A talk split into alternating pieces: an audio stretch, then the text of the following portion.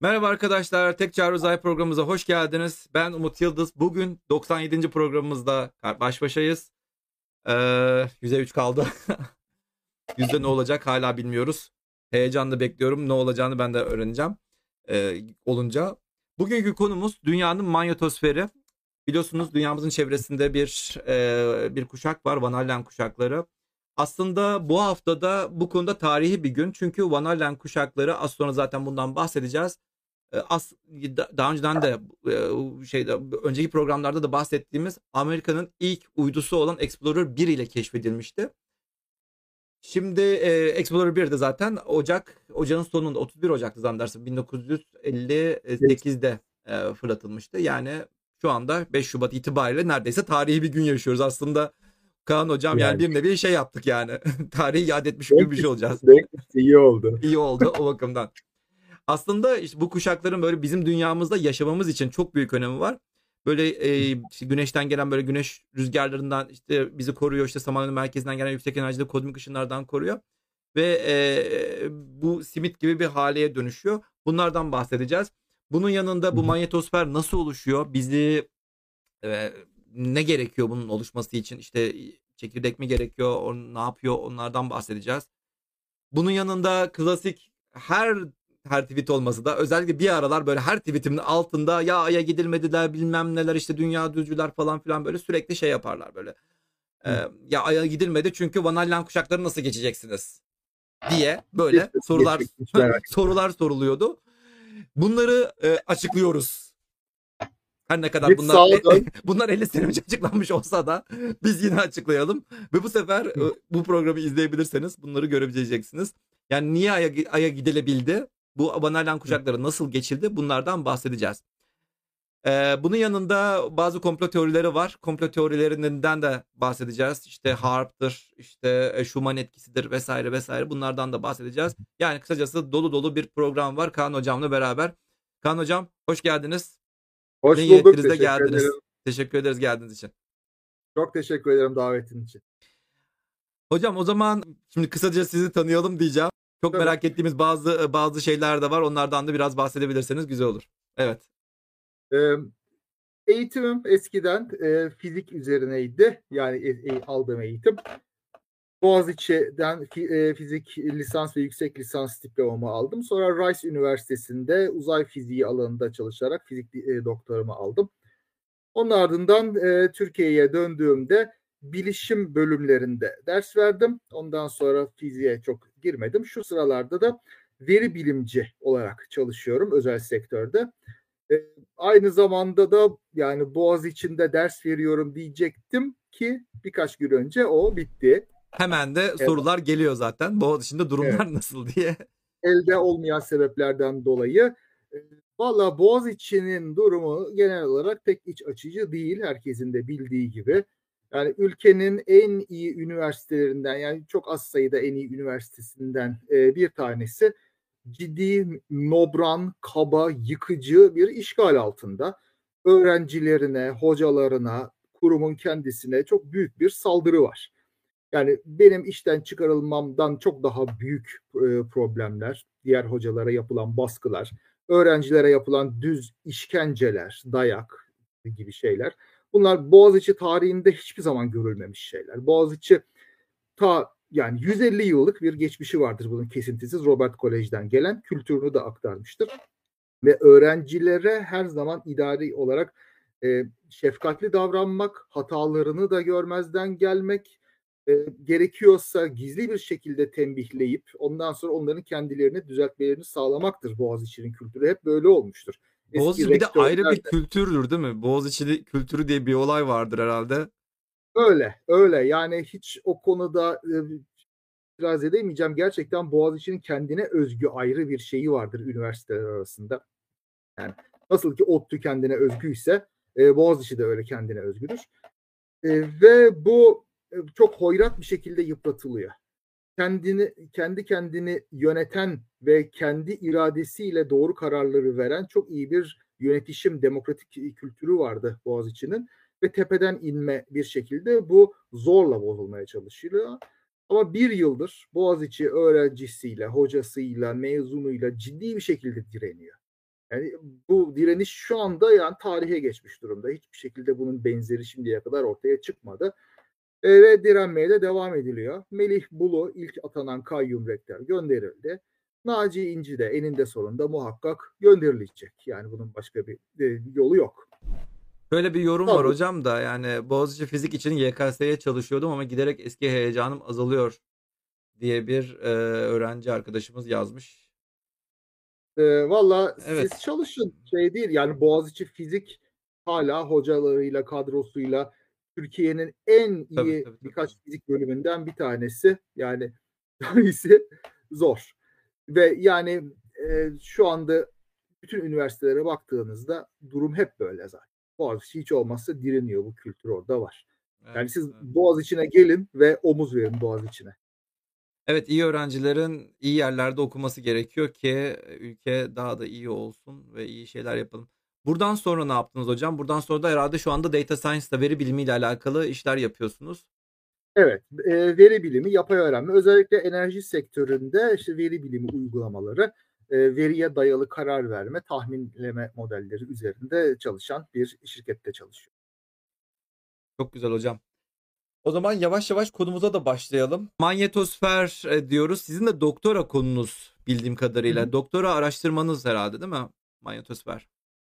Manyetosferdeki yani özel bir durum. Manyetosfer çok büyük bir araştırma alanı zaten. Yani bizim çalışma grubumuz manyetosfer fiziği üzerine çalışıyordu. Benim çalıştığım konuda manyetosferdeki e, e, parçacıkların, elektron, protonların özel bir hareketiydi. Yani bu radyasyon kuşakları, Van Allen kuşaklarının alt konusu olarak bir problemde çalışmıştım.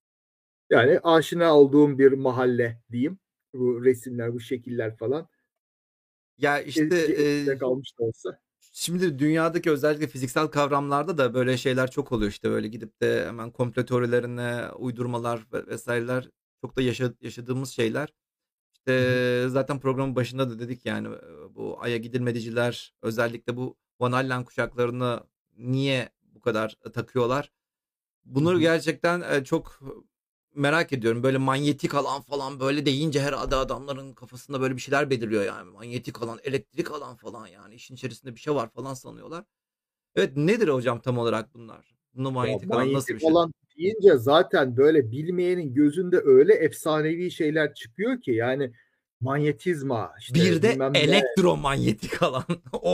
Tüh, o zaman of tam tam bir bir de radyasyon lafı falan olduğu zaman onlar tam Allah'lık oluyor. Ama yani olay basit aslında. Yani bir çubuk mıknatısta olan şey neyse kabaca dünyada da olan o. Ama çok daha büyük bir çubuk mıknatıs ve bir boşlukta oluşuyor. Ee, şimdi mesela burada şekilde yanda e, görünen şeyler. Burada kırmızılar, beyazlar aslında manyetik alan çizgileri. Hı hı. Bir çubuk mıknatısı da mesela etrafına demir tozu serptiğinde benzer çizgiler çıkıyor. Ama bunlar biraz böyle yamulmuş. Biraz böyle bir taraftan sıkıştırılmış, öbür taraftan uzamış. Onun da tabii sebebi diğer e, kozmik e, şeyler, süreçler. Şimdi bu şekilde baktığın bu bir diyagram tabii. Yani böyle bir fotoğraf yok ama bir şekil olarak e, çizilmiş kabaca. Sol tarafta güneş var. Çok uzakta 150 milyon kilometre uzakta güneş var. Ortadaki tabii dünya.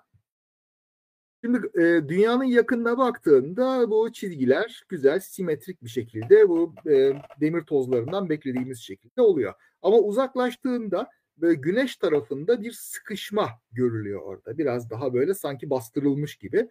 Öbür tarafta da ters tarafta da iyice uzamış gibi. Bunun sebebi aslında manyetik alan ve uzay plazmalarının beraber bulunması. Ee, bunun altında aslında çok ilginç ve çok zengin bir fizik var. Plazma fiziği, manyetohidrodinamik. tabii kocaman evet aynen fizik alanı zaten değil mi? Evet. Magnet Hydrodynamics.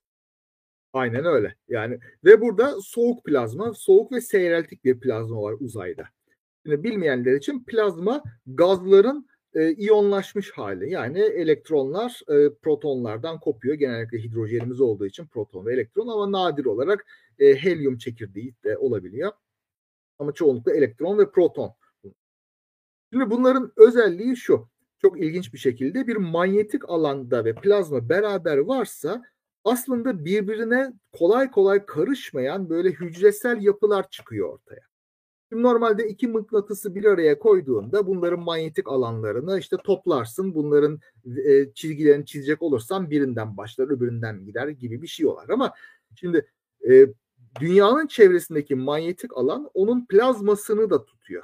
Güneşten gelen bir plazma da var onun güneş rüzgarından. Bunlar birbirine çok karışmayan burada sol tarafta bir cephede görülen bir yerde e, çarpışıyorlar. O çarpışmada az miktarda bir kaynaşma var. Bu beyaz çizgiler mesela e, gezegenler arası alan geliyor bir küçük bir miktarda kırmızıyla birleşiyor. Ama o kadar. Böyle arada bunların tamamen e, kaynamasını engelleyen plazma yapısı var. Şuralar Sanki böyle Şur, şuralarda mı? Tam şeyinde mi oluyor? O, her yerde var da oralarda öyle bir cephe bulunmasının sebebi manyetik alanın çevresinde bir plazma oluşması. Yani kabaca bir benzetme şöyledir.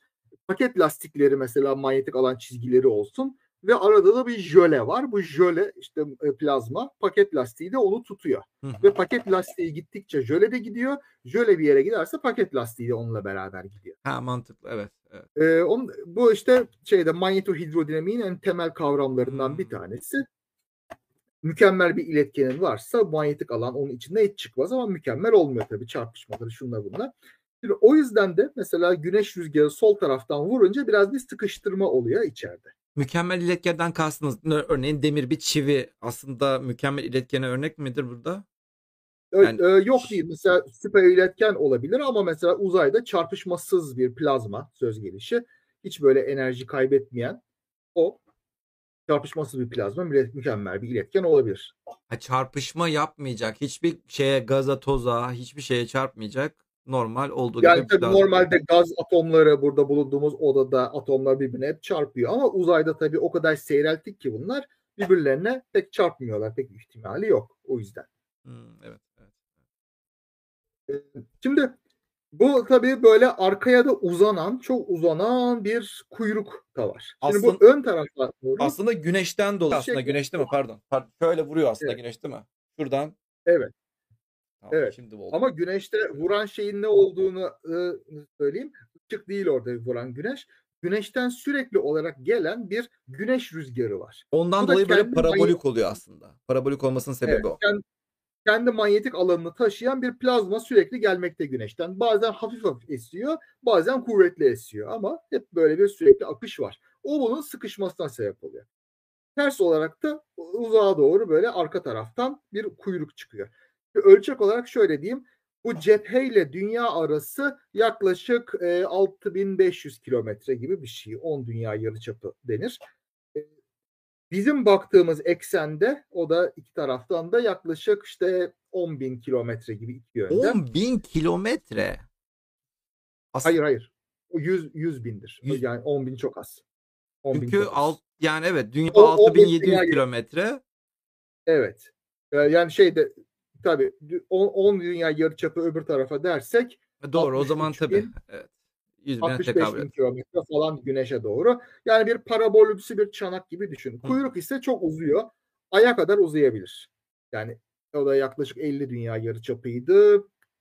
Ee, 384 bin kilometre evet. 300 bin, 84 bin kilometre. Oraya kadar yaklaşabiliyor yani bu da. Şimdi manyetosfer dediğimizde dünyanın manyetik alanının dominant olduğu bölge. Yani en çok dünyanın manyetik alanını hissettiğin bölgeye manyetosfer diyoruz. E, Dünya jeofiziğinin bir parçası olarak kabul edilir genelde bu. Bağlandığı yerde iyonosfer, ele- elektrik akımlarının olduğu atmosferin en üst kısmıdır. Ondan sonra troposfer, stratosfer falan gelir. Bunların hepsi bir bütün tabii. Çünkü madde alışverişi, enerji alışverişi olabiliyor bütün. Hmm. Kabaca böyle. Peki nasıl oluşuyor? Niye bir manyetik alan var? Şimdi burada da bunun sebebi dünyanın çekirdeğinde bir manyetik alan oluşuyor olması. O da aslında akışkan demir çekirdeğin dönmesinden kaynaklanan dinamo etkisi denen bir şey. Eriyik demir çekirdeği. De- demir çekirdeği Evet. aslında bir nevi sıvı halde olmuş oluyor. Mu? Evet, sıvı. Tamamen sıvı. Ve o da çok da iyi bir iletken olduğu için o döndükçe e, küçük böyle pürüzler diyeyim yani mükemmel olmamakla, olmadığı için onun etrafında oluşan manyetik alan çizgileri demin dedim ya mükemmel iletkene takılır kalır manyetik alan. Bu da öyle. Dü- Dünya döndükçe o manyetik alan çizgisi uzuyor uzuyor ondan sonra kendi etrafına sarılıyor ve bir kuvvetli bir dinamo etkisiyle manyetik alan oluşturuyor. Ve bu kendini idame ettiren bir şey oluyor. Peki iç, iç, iç çekirdekle dış çekirdek arasında da bir fark var ve ikisinin dönme hızları farklı sonuçta değil mi? Yani iç çekirdek normal dünyanın 24 saatte bir dönüş hızı var. Kendi ekseni etrafında dönüş hızı var ama iç çekirdeğin dönüş hızı bu 24 saatten farklı dönüyor. Mu? Onu bilemiyorum. Onu bir şey, bir şey diyemeyeceğim. Yani uzun vadede herhalde denkleşmiştir. Yani farklı dönmesi için bir sebep yoktur diyorum ama Acaba ondan dolayı o- mı dinamo etkisi yapıyor diye düşünüyordum da çünkü Mars'ta olmuyor ya böyle bir olay. Mars'ta da acaba Mars'taki şeyi durduran olay ne diye kafamı takılıyor da neyse devam edelim hocam. Tamam tamam. şey de var tabii. e, Her gezegende olmuyor. Venüs'te çok zayıf. E, Venüs'te de zayıf çok değil mi? zayıf. Evet çok zayıf. Merkür'de yer yer yani var. Hatta yok bile sayılabilir. O da tabii güneşin e, ısısına çok maruz kaldığı için biraz. Ama Jüpiter'in ve Satürn'ün çok kuvvetli manyetik alanları var. Uranüs'ün de bildiğim kadar öyle. Neptün'ü bilmiyorum ama muhtemelen o gaz devlerinin hepsinde vardır. Ya Jüpiter'in manyetik alanı zaten hem çekim etkisi hem manyetik alanı zaten bizi Evet. bizi bizim yaşamamız için en büyük sebeplerden en büyük olmasa da yani sebeplerden bir tanesi. Hmm. Yani işte şey var. Bu manyetik alan böyle bu şekilde oluşmuş ama bize bir faydası da var aslında. Hem böyle e, örneğin uzaydan gelen kozmik ışınları yolunu saptırıyor bu manyetik alan. Uzaydan gelenler bunlar tabii çok yüksek enerjili parçacıklar. Giga elektron volt gibi bunlar çok çok böyle e, ışık hızına yakın hızlarda gelen çok yüksek enerjili e, atom çekirdekleri, elektronlar ve bunlar dünyanın manyetik alanına geldiklerinde doğrudan doğruya bize çarpmıyorlar. E, manyetik alan bunların bir yolunu biraz saptırıyor. Hmm. O yüzden de biz bunlara maruz kalarak mesela e, şiddetli e, biyolojik etkilere e, yaşamıyoruz. Bunlar bizim mesela DNA'mızı koparabilirdi. Aynı mor ötesi ışıma gibi. Ondan biraz kurtulmuş oluyoruz. Güneş rüzgarının mesela etkisini de biraz e, azaltıyor. Güneş rüzgarının etkisi mesela üst atmosferdeki iyonları süpürmek gibi bir şey olabilirdi. O açıdan onu da zayıflatan bir şey. E, uzaydaki astronotları da bir ölçüde koruyor. Bir Orada Öyle- da tam da onu soruyordu zaten. Güneş rüzgarını oluşturan parçacıklar nelerdir? Chat'i de görüyorum da küçük olduğu için odaklanmam biraz şey oluyor. Büyütebilir miyim diye bir bakayım. Ee, hah, biliyormuşum. Güneş rüzgarını oluşturan parçacıklar valla güneşi oluşturan parçacıklar aslında. O da e, hidrojen çekirdeği çok az miktarda helyum olabilir ve elektronlar. Bunun Evet. güçlü hale gelip yani bütün şeye yayılması. Şimdi güneş rüzgarı aslında her zaman az bir miktarda da olsa var. Sürekli çünkü yani buharlaşan bir şey gibi düşün kabaca. Ama bazen çok kuvvetli bir şekilde geldiği de oluyor mesela e, kütlesel fışkırmalar gibi şeylerde. O da ayrı bir şey. Onun da bir örneğini göstereceğim zaten. Bunların peki o, nasıl birisinin aklına geldi? Yani bu bu dediğimiz olay bir e, dünyanın çevresinde böyle bir kuşak vardır mı dediler vaktiyle. Kim kimin aklına geldi bu olay? Vallahi işte bu ilk araştırmalar aslında 1950'lerde başlıyor biliyorsun uzay yarışı, soğuk savaş, e, Sputnik'le ilk başladı Sovyetler 1957 idi yanılmıyorsam. Sputnik 1 ve 2 1957'de gittikten sonra Amerikalıların da paçaları tutuştu. Biz de bir an önce uzay programı başlatalım dediler. Tabii işte sırf roketi atmak değil bir de yapmışken bilimsel ölçümler yapalım Evet, planı vardı ve Demin de senin dediğin gibi işte 31 Ocak 1958'de Explorer 1 e, fırlatıldı yörüngeye. Burada işte onu gönderenler görülüyor. Bu en sağdaki e, şeydi neydi? Von Alman Karman. meşhur roket von, Von von Karman. Karman. Von Karman değil mi? E, değil hani meşhur roketçi e, Alman Nazi işbirlikçisi hatta. O, Ee, şeyden bahsediyorsanız o, o burada değildi ya. Von, em, Von Braun ya. Von Braun. von Braun tamam tamam o. Ha, o Ee? Ya bu fotoğraf bu fotoğraf JPL, JPL'in kapısında olan bir fotoğraf ve ben şu anda oradaki insanların foto- isimlerini unutmuşum. Olur ya da- olacak. Ortadaki zaten Van Allen. Soldakini ha, de Allen ortadaki. Ha, doğru doğru. Bu JPL'in e, fırlattığı bir roket aslında. Yani JPL o sıralar da yeni yeni yeni kuruluyor zaten. 43'te kuruluyor. 58'de de bu roketi fırlatıyorlar.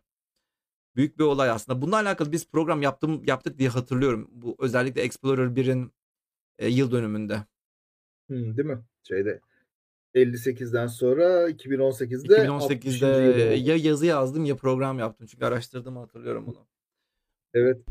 Şimdi tabii orada bu ilk fırlatıldığında bilmiyorlar uzayda ne var yok. Yani, Yani. burada tabii radyasyon e, şeyini miktarlarını ölçmek için içinde bir Geiger tüpü var ve önce böyle bir şeyler normal beklenen kozmik arka plan e, oranında bir sinyaller veriyor.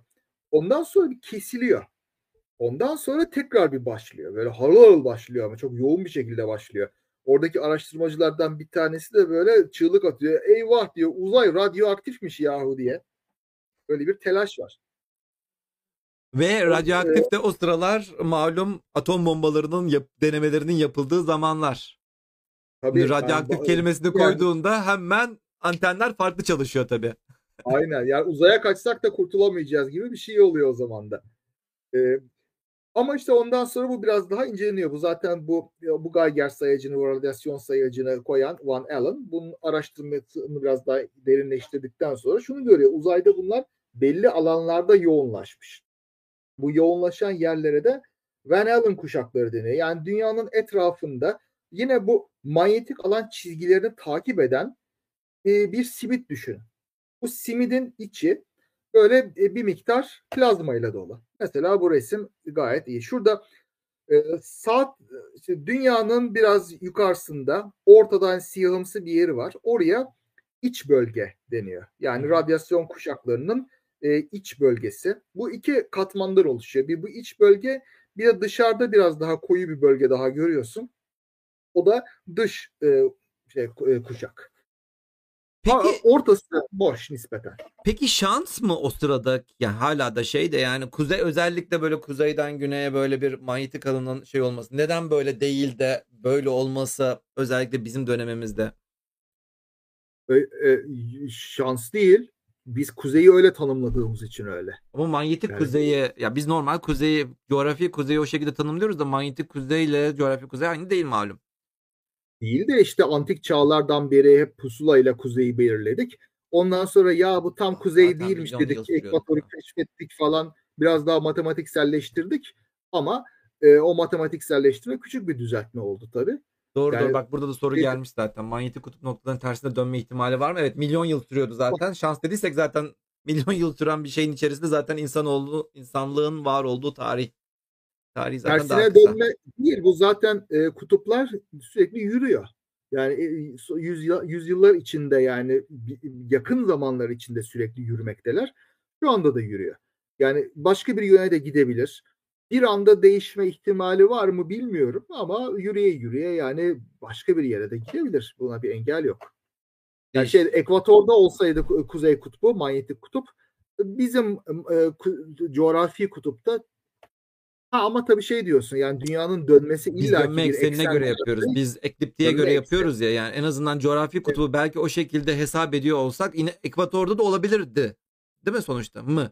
Mi? Yok yok şimdi ben ben Olmaz da. Çünkü dönüş iz. Yani dönüş gerçekten de, hizasıyla olması zorunda değil mi? e, yani dönme eksenine Dönme ne yakın eksenine. olması tesadüf mü? E, herhalde değil çünkü dönme Soru ekseninden oldu. çok çok uzak olduğu e, bir, bir durum var mı? Zannetmiyorum. Yani dönme eksenine aşağı yukarı yakındır. Ama araştırmak lazım şu anda diyemeyeceğim. Şimdi bir soru dünya tam yuvarlak olsaydı aynısı olur muydu? E, manyetik alanın mı? E, evet olurdu. Yani dünyanın tam yuvarlak olmaması çok herhalde etkilemiyor. Hele çekirdek zaten içeride akışkan, büyük basınç altında. E, yani herhangi bir asimetrisi varsa hemen o, o kendini gösteriyordur. Ha, sen de Burada bu da- arada geçmiş Ay, bakıyorum. şurada da buldum hemen bir Evet. tane. Mag- Gördüğün gibi. Magnetic North in Motion. Ya yine şeyin Bak çevre dönme ekseninin çevresinde dolanıyor ama şeyde değil yani. Yine de. Ama tabii çok eski çağlarda nerelerdeymiş falan onu bilmiyorum. Belki çok daha güneye inmiştir. Artık e, Zaman içerisinde biraz daha aslında kutupa yaklaşıyor. Magnetic North in Motion. Şimdi öyle olmuş doğru. Yani 120 yıl içinde bak ne kadar da ilerlemiş. Yani bu coğraf şey Ha. jeo yani jeolojik ölçülerde çok çok hızlı bir süreç aslında. Şey e, hesapları yapılıyor. Tabii canım şey hesapları yapıyor. Uçakların inişleriyle alakalı neydi? Ee, bu Termek. Termek'in adı neydi? Türkçesi neydi? Havaalanı yolu vardır ya. Ha. Havaalanı yollarında işte tam yolun başında kaç derecede olduğunu işte havaalanının hangi kaç kaç derecelik şeyde olduğunu gösteriyormuş. Manyetik alanının kaç derecede olduğunu gösteriyormuş. O da işte manyetik alanda sürekli değişince yani zaman içerisinde değişince onların da onu güncellemesi gerekiyormuş işte. Öyle bir olaydan Oo, bahsediliyordu. Böyle bir Tabii. etkisi de var yani evet. O Yani o, o zor bir şey tabii. Hep bir kalibrasyon gerekiyor. Kalibrasyon Yani evet olabilir. evet. Elimize demir parçası alsak din- dinamo etkisiyle manyetik alan oluşur mu? Ve manyetik alan hıza mı demirin miktarına mı bağlıdır?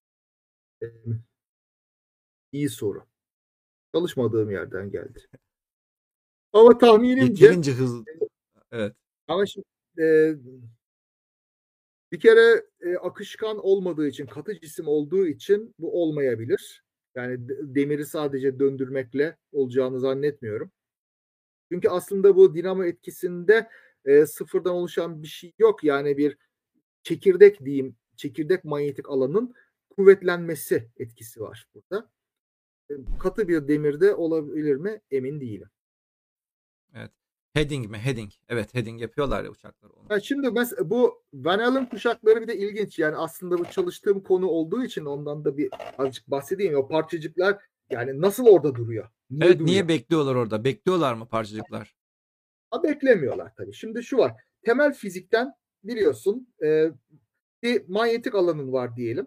Düz. Ve ona e, çevre oraya bir parça, yüklü parçacık gönderdiğinde manyetik alan çizgisi etrafında bu helezon çizer. Hı hı. Yani bu hesabını bilmeyenler için de diyeyim yani öyle kusura bakmayın. Ama şeyde bu kuvveti çünkü manyetik alanın kuvveti e, yüklü parçacığa her zaman manyetik alana ve parçacığın hızına diktir. Bu ikisi birden olunca bir merkezcil kuvvet oluşturur ve manyetik alan çizgisinin etrafında bir helezon çizer düzse. Şimdi e, bir de bir manyetik şişe etkisi vardır. Diyelim böyle e, iki yanda e, kuvvetli bir manyetik alanın var. Ondan sonra bu ortada zayıflıyor. Böyle kuvvetleniyor tekrar. Buradan gönderdiğim bir parçacık böyle içinde bunun döner döner döner bir uçtan yansır öbür tarafa gelir. Kuvvetli manyetik alana geldiğinde oradan geri yansır. Bu şekilde onun içinde kalır. Tabii bir çarpışmalarla falan orada bir ge- geometrisi, hız vektörü değişirse kaçabilir ama ideal şartlar altında kalır. Şimdi bu şişenin iki ucunu al, kıvır şöyle bir dünyanın güney ve kuzey kutuplarına geldiğini düşün. Hı hı. Aynı şey bu Van Allen kuşaklarında da oluyor. Elektronlar, protonlar manyetik alan çizgilerinin etrafında şöyle bir helezon hareketi yapıyorlar. Bu helezon hareketi gitgide daralıyor ve kutuplara geldiği zaman belli bir darlıktan daha dar olamıyor matematiksel olarak geri dönüyor. Aynısı güneyde tekrarlanıyor. Böylece yukarı aşağı kuzey güney e, çizgiler boyunca gidip geliyor. Burada yani iki tane hareket var. Ve Bir kısa helezon hareketi bir de kuzey güney hareketi bir de bunların yanında manyetik alan çizgilerine dik olarak kayma hareketi var. Üç hareket birden bir her biri diğerinden çok daha yavaş olarak olan bir hareket. Tam o kaymalarda burası değil mi hocam?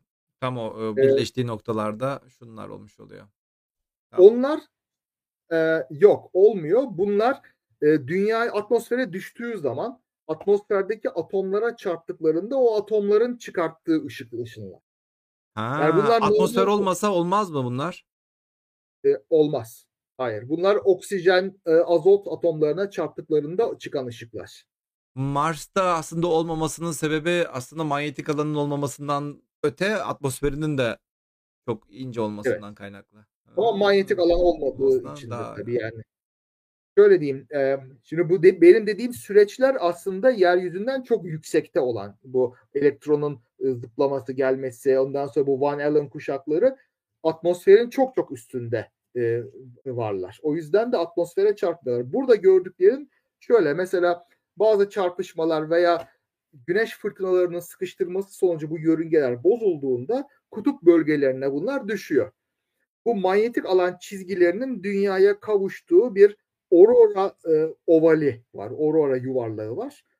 O e, onun e, bulunduğu bölgelerde oluyor. Bu da şu anda işte Kanada, Alaska, Norveç, e, İsveç gibi yerlerde. Finlandiya falan evet oralarda oluyor. Bir de Güney Evet. Kutbu'nun Güney Yarımküre'de de Yeni Zelanda'nın biraz daha aşağısına böyle inmen Evet. gerekiyor. Austral şey Avustralya diyorum.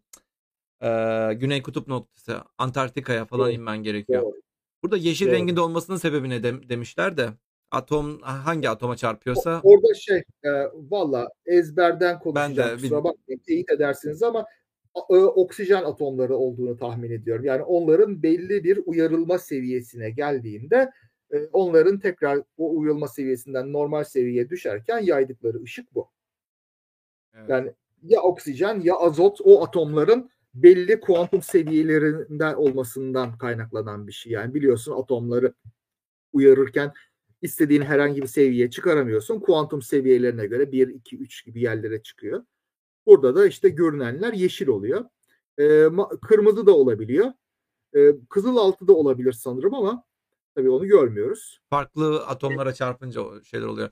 Peki hocam bu şeyler şimdi dünyadan ne kadar yükseklikte tam o atomlar ar- şeyler birikiyor? O elektronlar birikmeye Böyle başlıyor. yani bunlarda genelde dünyanın yarı çapını cetvel olarak kullanıyorsun.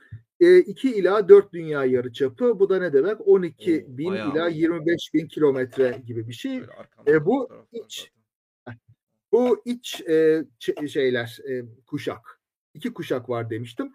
Uzaktaki dış kuşak böyle e, 6 ila 8 gibi bir e, dünya yarıçapı. O da 6, 40 bin kilometre, el- 50 bin kilometre gibi bir uzaklıkta bunlar. Bayağı varmış Bunlar ya. genel Evet. var var evet.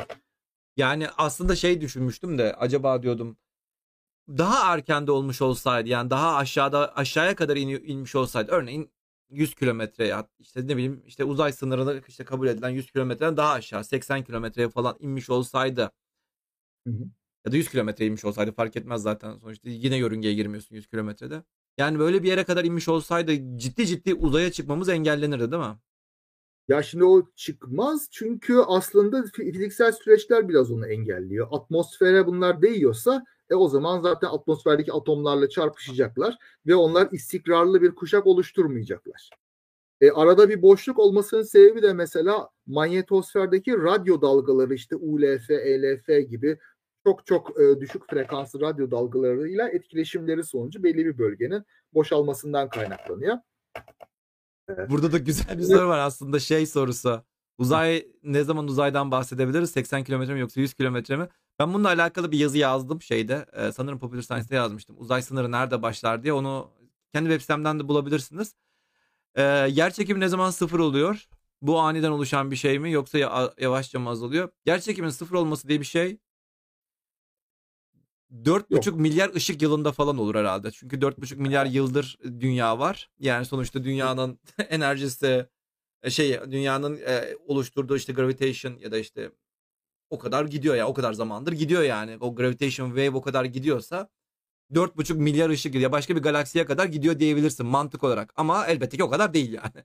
o kadar öyle bir şey olsa çok şey olur. Sıfır diye bir şey yok yani. Sen sıfır nokta sıfırın kenarına bir sürü ekstra sıfır koyup onun kenarına bir tane bir yazdıktan sonra sonra durdurabilir. Yani orada bir yerde durabilirsin ama yani sıfır diye bir olay yok. Yani var da var da yok yani. Çok uzakta. Hı. Evet. Mesela manyetik alan çizgisi ekvatorda da çıkan ve hemen onun yakınında giren var. Manyetik ekvatordan bahsediyorum ama o çok yükselmiyor. O atmosferin hemen dışına gidiyor. Ondan sonra tekrar dünyaya dönüyor. Onlarda zaten kalıcı bir kuşak oluşmuyor. Kalıcı bir kuşağın oluşması için kuzey enlemlerinden böyle dünyadan çıkıp güney enlemlerinde yani kutupa yakın enlemlerde olması lazım belli bir mesafede. O yüzden auroralar zaten orada oluyor. Ama o, bu fotoğrafa göre sonuçta e, nerede o fotoğraf? Bu fotoğrafa göre sonuçta çok yani yüzeye çok yakın olmuş oluyor. Özellikle kutuplarda. Yani bu fotoğraf e- e- eski bir fotoğraf elbette ki de hatta şunu açalım o zaman. Şu- Yok o ya- şey bayağı geç geldi. Ha. şu fotoğrafa göre yani yüzde yüzdeyde yüzdeye çok şey olmuş oluyor yani. Çok yakın yani kuzey kutuplarına doğru çok yakında olmuş oluyor aslında bu. Ya şöyle e, şimdi fiziken e, kuzey kutbundan uzak çizgiler mesela böyle ortaya doğru bir çizgiler onlar fazla uzaklaşmıyor dünya. O yüzden de işte demiştim ya bir hücresel yapı var. Bu plazma Ha. koruyor biraz. Dış etkilerden biraz azade. Daha istikrarlı. Yani e, güney bölgelerdeki manyetik alan daha istikrarlı. Kuzey bölgelerde ne oluyorsa oluyor. Dışarı güne, güneş rüzgarındaki dalgalanmalar orada kendini daha çok gösteriyor. Mesela bir güneş fırtınası olduğunda bu görünen e, yapı sıkışıyor, daha fazla sıkışıyor. Şimdi bu sıkışınca iyice akımlar indükleniyor burada. Manyetik alan değişince Aşağıya sıkışma sonucunda Ha. E, çeşitli akımlar oluşuyor. Bu cephenin üzerinde oluşuyor. Bu ekrana dik bir düzlemde oluşuyor. Başka şekillerde oluşuyor ve içinde bir sürü çok enteresan süreçler ortaya çıkıyor. Ve bunların bazıları da bu manyetik alan çizgileri boyunca bir akımlar olarak dünyaya düşüyor. O da işte kutup ışıklarına yol açıyor ve başka şeylere yol açıyor. İyonosferi uyarıyor. E, demin gösterdiğim grafiğe gidelim çünkü o yine Apollo 11 misyonundan gelen bir şey. Van Allen kuşakları, radyasyon kuşakları adamı kızartır, astronotu kızartır, oradan geçemezler falan. Ya geçerler, geçemezler Geçerler. diye bir şey yok. Şimdi nasıl geçerler? Uygun bir şekilde böyle kalın bir koruyucu tabaka ile geçerler. O koruyucu tabaka elektronlardan, protonlardan bir ölçüde koruyacak. Ama tabii ne kadar yüksek enerjisi varsa o kadar kalın bir koruyucu lazım. Şimdi tipik olarak böyle e, çoğu elektronu durduracak e, bir kalınlık e, 6 milimetrelik bir alüminyum falan yetiyor. Çoğunlukla o şekilde. Şimdi ondan daha yüksek enerjili olan şeylerden kaçınmak lazım. O yüzden de değişik uydu gözlemleriyle ve bunları fizikle de birleştirerek böyle bir harita çıkartmışlar. Apollo 11 misyonu öncesinde. Burada gördüğümüz yani ne kadar koyuysa orada o kadar fazla parçacık akısı var demek. Akı işte birim zamanda birim alana düşen parçacık sayısı. Şimdi koyu bölgelerden kaçınmak gerekiyor. Öyle bir ayarlamışlar ki zaten Apollo 11'i burada e, her bir kırmızı nokta eğer görünüyorsa burada arası 10 dakika. Güneyde bir yerden başlıyorlar ve gördüğün gibi iç e, kuşaktan kaçınıyorlar. Böyle dünyaya yakın kırmızı bölgeden Direkt dibinden için dibine dibine girmiyorsun yani. Kenardan Aynen uzak uzaktan geçer gidiyorsun. doğru çıkıyor. Dış bölgeden de böyle ne nispeten az bir yerden e, akı olan yerden geçiyor. Yüksek akıllı yerden de bak gördüğün gibi 20 dakika içinde geçmiş. Bir, bir toplam olarak bu radyasyon kuşakları içinden geçmesi bir saat. Ya Daha bunu bunu değil. zaten şey olarak da düşünmek lazım. Yani bir fırına girip de beklemiyorsun sen burada. Fırından hızlıca Yani. geçip gitmeye çalışıyorsun. Hızlıca basıyorsun zaten. Orada basarak geçiyorsun. Yani içerisinde beklemiyorsun ki pişeyim ben burada. Tavuk gibi kalayım içinde falan. Böyle bir olay Tabii. yok. Basıp geçmişsin Ya şimdi- zaten. Bu bir gerçek tabii. Uzay dediğin yer radyoaktif olarak biraz tehlikeli. Radyoaktif değil de. Şimdi radyasyon kelimesinin bazı karışık kavramları var. Onu da açıklamak lazım. Şimdi bir elektromanyetik radyasyon var. Bu bildiğimiz ışık, her türlü şey olabilir. Yani bu ekranın bana verdiği şey de. Bir de tabii gama ışınları, X ışınları gibi tehlikeli şeyler de elektromanyetik radyasyon ama kızılaltı da öyle. Evet. Bir de radyasyon bu bağlamda uzay bağlamında yüklü parçacık anlamına da geliyor. Elektron, proton veya işte helyum çekirdeği. O da Geiger sayacıyla ölçülerek radyasyon deniyor. İkisi karıştırmaması lazım. Ama hepsi tabii senin DNA'na çarpıp kırabilir. O yüzden aslında astronotluk tehlikeli bir meslek. Radyasyon işçisi sınıfında oluyor astronotlar. O yüzden, Doğru. o yüzden de dikkatli olmaları illaki lazım. Ee, şimdi, şimdi de mesela astronotlar aynı tehlike altında erken uyarı sistemleri falan oluyor bazen. Mesela güneşte bazı aktivite olduğunda size doğru böyle parçacık akısı hızlanacak içeri girin gibi uyarılar olabiliyorlar. Ee, burada yapay Evet. manyetosfer mümkün mü demişler de astronotları korumak için. Zaten astronotlar korunuyor. Yani zor, müm- mümkün Hayır. ama çok çok enerji gerektiren bir şey ve yani bu dediğim parçacıklar e, ışık hızına yakın hızda giden şeyler. Yani mesela elektron yarım e, e, mega elektron volt, 1 mega elektron volt elektronlar bunlar ışık hızına çok yakın giden şeyler. Bunları durdurmak için çok kuvvetli manyetik alan lazım. O yüzden de pahalı. E, Onu- onu yapacağını kalın duvar yap. Kal-. Aynen öyle kalın duvar yap. Zaten Uluslararası Uzay İstasyonu bu Van Allen kuşaklarının altında yer alıyor. Zaten işte 400 kilometrede yer alıyor. 400 kilometrede yer alan bir şeye senin sen zaten Van Allen kuşakları tarafından korunmuş oluyorsun. Az önce zaten hoca dediği gibi yani birkaç tane güneş şey birkaç tane dünya yarı çapı uzaklıktan başlıyor bu Van Allen kuşakları. Onun için zaten çok etkisi olmuyor. Yani biz Ama pardon tabii etkisi şey var. değil koruyor yani. Güneş, Uluslararası Uzay Yani İstasyonu ko- astronotlar kozmik ışınlar korunuyor. tabii her zaman var. kozmik ışınlara her zaman maruz kalabiliyorsun. Kimindi ya? Birisinin bir röportajı vardı. Bir astronotun röportajı vardı. Orada diyordu yani kozmik ışınlar özellikle uyurken gözümün önünden Hı. geçiyordu böyle pır- parıl parıl şey yapıyor diyordu böyle. Oo, hadi Önünden ya. geç o şekilde geçtiğini hissediyordum diyordu. Kozmik ışınlar Vay. milyar voltluk çünkü çok çok yüksek enerjili parçacıklar. Güneş enerjisi de Tabii. gerçekten kozmik ışınların yanında e, hiç demeyeyim de yani az. ona Tabii. ona nazaran az. Çok yani milyon Ya volt de desen şey- ötekisi milyar volt. Bir de bak mesela Ay, Ay'a giden astronotların ne kadar yaşadığına mesela bakabilirsin. Böyle çok ciddi radyasyon yedilerse herhalde uzun yaşamamışlardır Kısa diyorsun. evet aynen öyle. E Bak, bak John Glenn 95 yaşında ölmüş. Neil Armstrong 82 yaşında. İnadına. Alan Shepard 44 yaşında.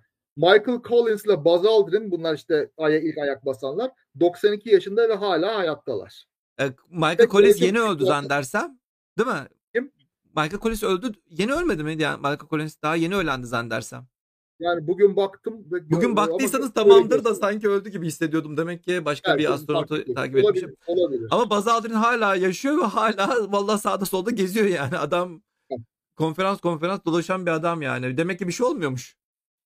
Herhalde olmuyor yani. Ama bir de Onun şey yani- olayı var. Sanırım Apollo 16 ve 17'deydi zannedersem. Tam da o sırada böyle bir güneş fırtınasının çıkacağı mı öyle bir haber falan alıyorlar. Öyle bir tehlike oluyordu zannedersem. Ve hemen işte geri dön yani bir şey olsaydı da daha uzun kalsalardı orada ölürlerdi diye böyle bir bir, bir şey hatırlıyorum sanki. Ya olabilir tabii şimdi tahmine göre. E, Çünkü o şeyle koruma falan kalınlık belli bir akıya göre, belli bir enerjiye göre tasarlanmış. Çok büyük bir şey olunca tabii gerçekten de bir tehlike altında kalabiliyorsun. Ama bu sürekli olan bir şey değil. Yani bir de zamana göre değişen bir şey. O tedbiri aldığın zaman Ay'a gitmene herhangi bir engel. Yani her türlü yani böyle tavuk gibi kızarmıyorsun orada. Yani gidebiliyorsun. Gidiyorsun yani sadece o- yakın zamanda kanser oluyorsun yani ona ona o olmuş oluyor. Collins öldü hocam Buzz Aldrin tek kaldı diyorlar. Evet ben Collins'i geçenler daha yeni öldü hatta yani öyle bir şey Tamam, ben hatırlıyorum. kaçırmışım demek ki teşekkürler. Evet evet. Yani şey var bir de o dönemde biraz da işte ha- hadi bakalım işte iman kuvvetiyle gidiyorlar. Yani şimdiki gibi aşırı tedbir falan da yok. Şimdi Tabii canım kıyafetlerin inceliğine dur bak göstereyim hemen yani. Yani orada gidelim işte Rusları yenelim falan filan ne olursa olsun diyorlar. Eminim Ruslar da aynı şeyi yapıyor. İşte orada uzay yarışı var. Va- vatanperverlikle gidiyorlar Ya şu yani. kıyafetlerin Radyasyon inceliğine baksanıza ya. yeriz diyorlar. Yani. Aynen ya şu kıyafetlerin inceliğine baksanıza. Yani norm bugün hangi insan şunu şunu giyer de uzaya gider düşünsenize yani. Ya Bugün- belki işe yarıyor. Bugün yani ISS'e çıkanlar bile yani bu spacewalk yapacakları zaman giydikleri kıyafet çok çok çok daha kalın. Yani Evet. aynen o zamanki insanlar milliyetçilik falan filan derken öyle gidiyorlardı yani. Onlar da onlar Öyle öyleydi. yani. O zamanlar öyleydi. Şimdi mesela burada bir güneş patlaması sonucu coronal mass ejection diye yani taç küreden gelen kütle fışkırması. Bu ara sıra olan bir şeydir. Güneşin manyetik alanının böyle kuvvetlenmesinden dolayı ve dü- dünyaya denk gelebilir veya kaçırabilir. Denk geldiği zaman işte ön taraftan dünyanın manyetik alanını kuvvetli bir şekilde sıkıştırıyor. Ya burada ilginç süreçler oluyor. Manyetik alan çizgileri sanki kopup birleşmiş gibi davranıyorlar. Evet. Yani dışarıdan gelen manyetik alan çizgisiyle dünyanın manyetik alan çizgileri ortada kopup birbirleriyle birleşerek ondan sonra bir paket lastiği gibi geriye doğru giderek kısalıyorlar. Ondan sonra arka tarafa baskı yapınca arka taraftan da e, aynı süreç bu sefer dünyaya doğru fırlatılan bir plazma bulutu yaratıyor. Burada mesela ortada arka tarafta gördüm. Burada plazma bulutu olmuş. Bir yere kadar gelmiş. Ondan sonra çizgiler boyunca dünyaya kuzey güney e, aurora kuşaklarından düşmüş ve kutup ışıklarını yaratmış. Bu işte tipik bir e, güneş fırtına, aurora fırtınası denen şey de oluyor bu. Manyetik fırtına denen şey. Güneşten gelen kuvvetli bir etkinin geçici tepkisi. Her zaman olmuyor tabii. Ama bazen çok abartı bir kuvvetli bir şey de olabiliyor. Yani güneşteki çünkü patlamalar e, çoğunlukla ufak ufak olsa da bazen çok çok kuvvetli oluyor. Güneşin bir döngüsü var. Güneşin 11 yıllık böyle artıp azalan bir döngüsü var. Şimdi 25. döngüdeyiz sanıyorum. Orada e, güneşin lekeleri bir kere bir artıyor. Güneşin aktivitesi artıyor. Yani bu patlamalar, de- değişimler falan filan daha fazla oluyor. E, ondan sonra azalıyor. 11 yıl sonra tekrar başlıyor diye gidiyor. Şimdi bu durumdayken bir şeyler olduğunda e, dünyaya denk gelebilir. Bazı çoğunlukla az olsa da dünyaya denk geliyor. E, mesela bunun gibi bir döngü. Şu anda 25'teyiz. Onun işte 2020 evet şu anda Evet, 25. 2020 cycle'a yeni girdik evet. evet. Yani geçenlerde de zaten bununla alakalı işte e, geçen sene işte bununla alakalı bir sürü şeyler yapıldı yine işte güneşin minimumuna geldik de işte bilmem ne elektrikler kesilecek işte WhatsApp mesajlarını hatırlarsınız. bütün bütün dünyada elektrikler kesilecek. E ne yapalım? E, e, bir şey yapmayalım. E, elektrik Ya yani elektrikler zaten kesilebilir de yani bundan dolayı ya onu hala e, hala kesileceğini düşünen insanlar var. Vaktiyle bir kere kesilmiş işte Kanada'da bilmem 1800'lerde falan. Yok yok şeyde 1900 2000'lerde 1990'lar 2000'lerde de oldu kuvvetli bir şekilde Quebec'te mesela. Ee, yani oluyor. Olmayan şey değil. Çok çok enteresan şeyler. Geleceğiz Kanada'da orada. ha Kanada'da olan. Ha.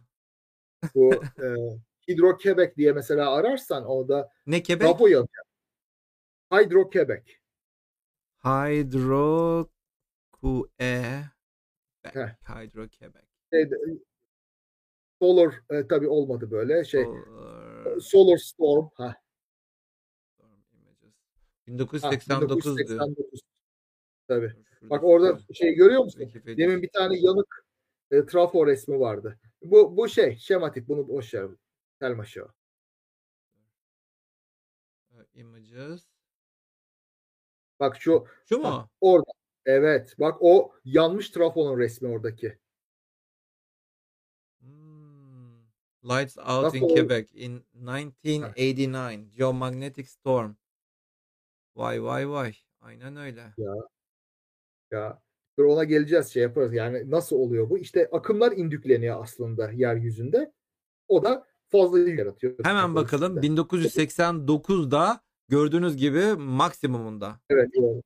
Güneş Aynen maksimumuna öyle, tabii. gelmiş. Ya yakaladık hemen. Sebebini bulduk. Grafik okumayı öğrenmek lazım. öyle olmuyor.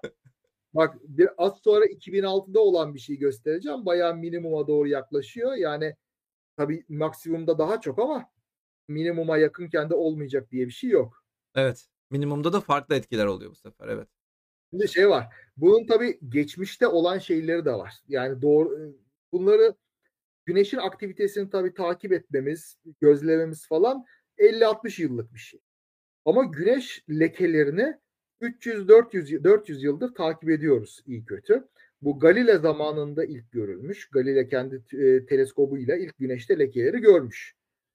On- e, Ondan sonra biraz dağınık bir şekilde devam etmiş. 1700'lerden itibaren de daha düzenli bir şekilde veriler toplanmaya başlamış.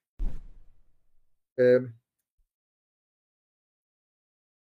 dur, e, bir dakika. Kaan hocam yanlış duymadıysam her 11 yılda bir 25. döngü dediniz. Evet. Her Bak, 11 yılda bir gerçekleşiyor. Evet ve şu anda 25. döngüdeyiz. Onun da tabi tarih belirlendi. Yani o işte minimumun Ya ba- bu şey evet Ya aslında var. e, birazdan bir grafik var böyle bizim sunuma koyduğum. Oradan da görürüz. Bu ölçümlerin düzenli olarak başlamasından itibaren 25. döngü tabii. Yoksa yani güneş o zaman başlamış değil. Milyarlarca yıldır devam ediyor bu şekilde. Güneş değişken bir yıldız zaten. Yani bu variable star dediğimiz değişken bir yıldız. Sabit kalmıyor. Bu şekilde Bu o- o zaman hemen onu da söyleyelim. Sanırım şey yapmadık. Ee, ya aktivitenin çok olmasının çok olduğunu göstermenin yöntemi şu sunspot dediğimiz bu güneş lekelerinin sayısının fazla olması. Güneş aktivitesinin böylelikle daha da aktif olmuş oluyor. Eğer ki çok çok çok fazla böyle güneş lekesi varsa diyoruz ki solar maksimumda. Eğer ki güneş lekesi artık çok din- düştüyse sunspot minimum diyelim örneğin.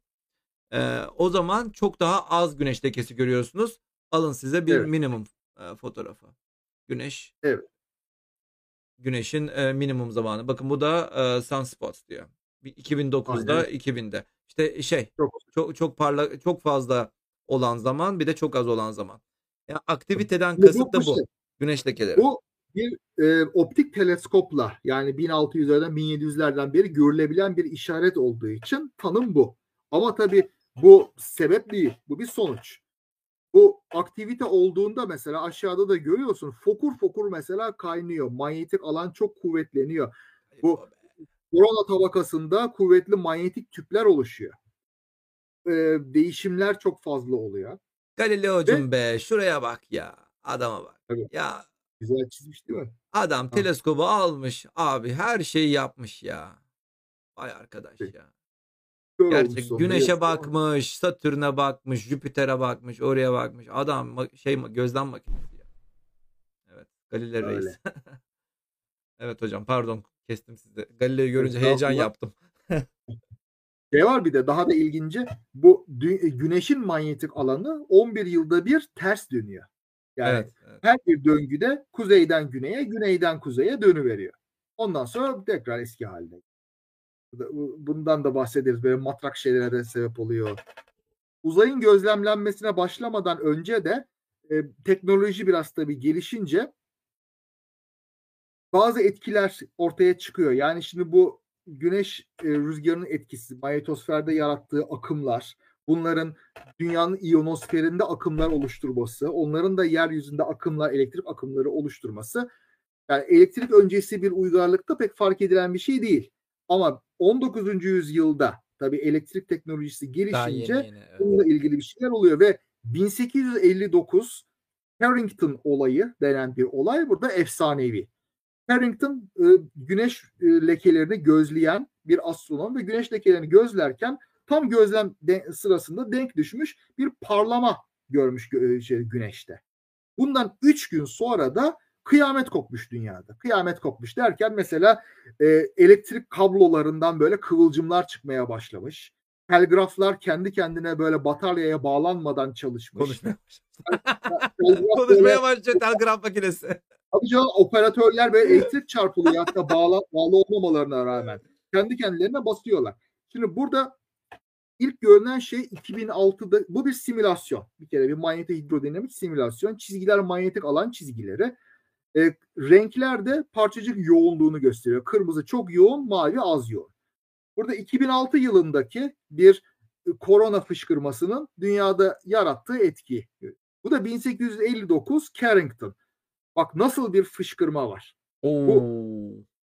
Her taraf kıpkırmızı yani parçacık yoğunluğu ve dünyanın manyetosferi neredeyse sıfırlanmış. Bu güneş dünya arasındaki cephe neredeyse atmosfere kadar geliyor. Bak dünyanın hemen Aynen öyle. Şuraya bak. Şimdi bunun tabii etkileri korkunç şeyler. Kutup ışıkları her yerde gözükebiliyor. Küba'ya kadar falan gözükebilmiş kutup ışıkları. Ee, Ondan sonra dediğim gibi büyük elektrik akımları indüklenmiş yeryüzünde, kablolar üzerinde. Bu ilk böyle bir ilgiyi yaratmış uzay Ama olaylarına. bugün öyle bir şey yaşasak ciddi ciddi uydularımız e, pişirir yani. Hele bir de güneş Aynen öyle. panelleri direkt bana bak ona güneşe doğru bakıyorsa böyle şeylere O, kıvırmadıysanız onun bir şeyi olmaz. Güneş panellerine bir zararı olmaz. Çünkü güneşin kendi ışığı kuvvetlenmiyor. Güneşin e, güneşin enerji çıktısı çok çok küçük bir miktar Hmm. artıyor o parlamayla.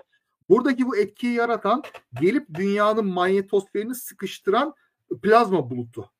O sıkıştırmanın sonucundaki zincirleme etkilerle manyetik alanlar e, akımlara yol açıyor. bu her Mesela zaman bir bir şey, olacak bir şey değil aslında yani. Bu bir kere öyle denk gelmiş Tabii, gibi bir şey mi? Yani Ya şimdi oluyor. Mesela 2012'de olan bir patlama var.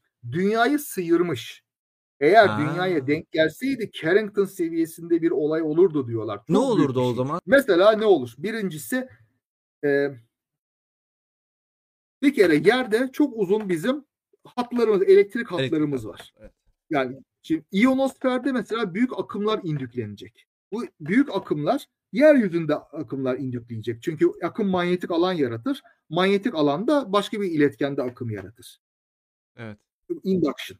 Bu da mesela yeryüzünde petrol boru hatlarında, e, elektrik iletim hatlarında çok büyük akımlar oluşmasına ve trafoların patlamasına yol açabilir. E, petrol de yakarsın, gaz e, hatlarını da yakarsın, patlatırsın yani Tabii. o zaman. Yani burada bu e, tasarımları yaparken bu tür şeyleri de aslında göz önüne alıyorlar. Bunlar da mühim. Ondan sonra iyonosferden akım geçince iyonosfer ısınıyor ve kabarıyor.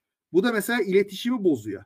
E, şimdi eskiden radyo dalgaları ionosferden yansıyarak mesela geçiyordu. AM falan gibi şeyler. Pardon. E, şimdi onu pek yapmıyoruz. İletişim uydularımız var. Ama bu iletişim uyduları da tabii ionosferden geçerken etkileşiyorlar ve mesela doğru yere gitmiyor. GPS mesela sapabilir. Bu ısınma sonucunda atmosfer kabarıyor. Kabardığı zaman yükseliyor ve uyduların sürtünmesiyle yörüngesinin bozulmasına sebep olabiliyor. Bunlar da problem. Uydulardaki elektronik aksamlara bu parçacıklar girip çarpıp e, onları bozabiliyorlar. Bit flip dediğimiz mesela 0-1, 1-0 değişimine yol açabiliyorlar. Single Veya event upsetler. Evet. Veya oradaki transistörlere takılıp bir yük kalıcı bir yük olabiliyorlar, çalışmasını bozabiliyorlar. Bunlar da bir şey etkili. Tabii uçuşlar bozulabiliyor GPS ve uydu iletişimi bozulduğu için. E, bu şu anda aslında teknolojimiz daha kırılgan. Buna karşı bu tehlikeye karşı çok daha açık. Elektronik teknolojisine çok bağlıyız. Ama baş edilmez bir şey mi? Baş edilir yani geçer eninde sonunda geçecek. Bir ne kadar sürebiliyor bunlar? Sürmüş o zamanki örneğin. Bir gün falan bir gün iki gün gibi bir şeyler. Günde geçiyor. Ama etkileri daha çok hissediliyor. Yani bir şeyleri bozduysa tabii onu insanlar üzerinde hiçbir etkisi olmaz. Yani bize hiçbir şey yapmıyor bunlar çünkü biz iletken değiliz. Elektromanyetik dalgalar da zaten radyo dalgası frekansında olduğu için biyolojik olarak bir etkisi olmuyor. James Webb herke ee, emin değilim ama şöyle diyeyim yani şu sıralar bu konuda astronomlarda ve uzay e, teknolojisi uzmanlarında o farkındalık çok olduğu için eminim böyle bir duruma karşı bir koruma yaratmışlardır.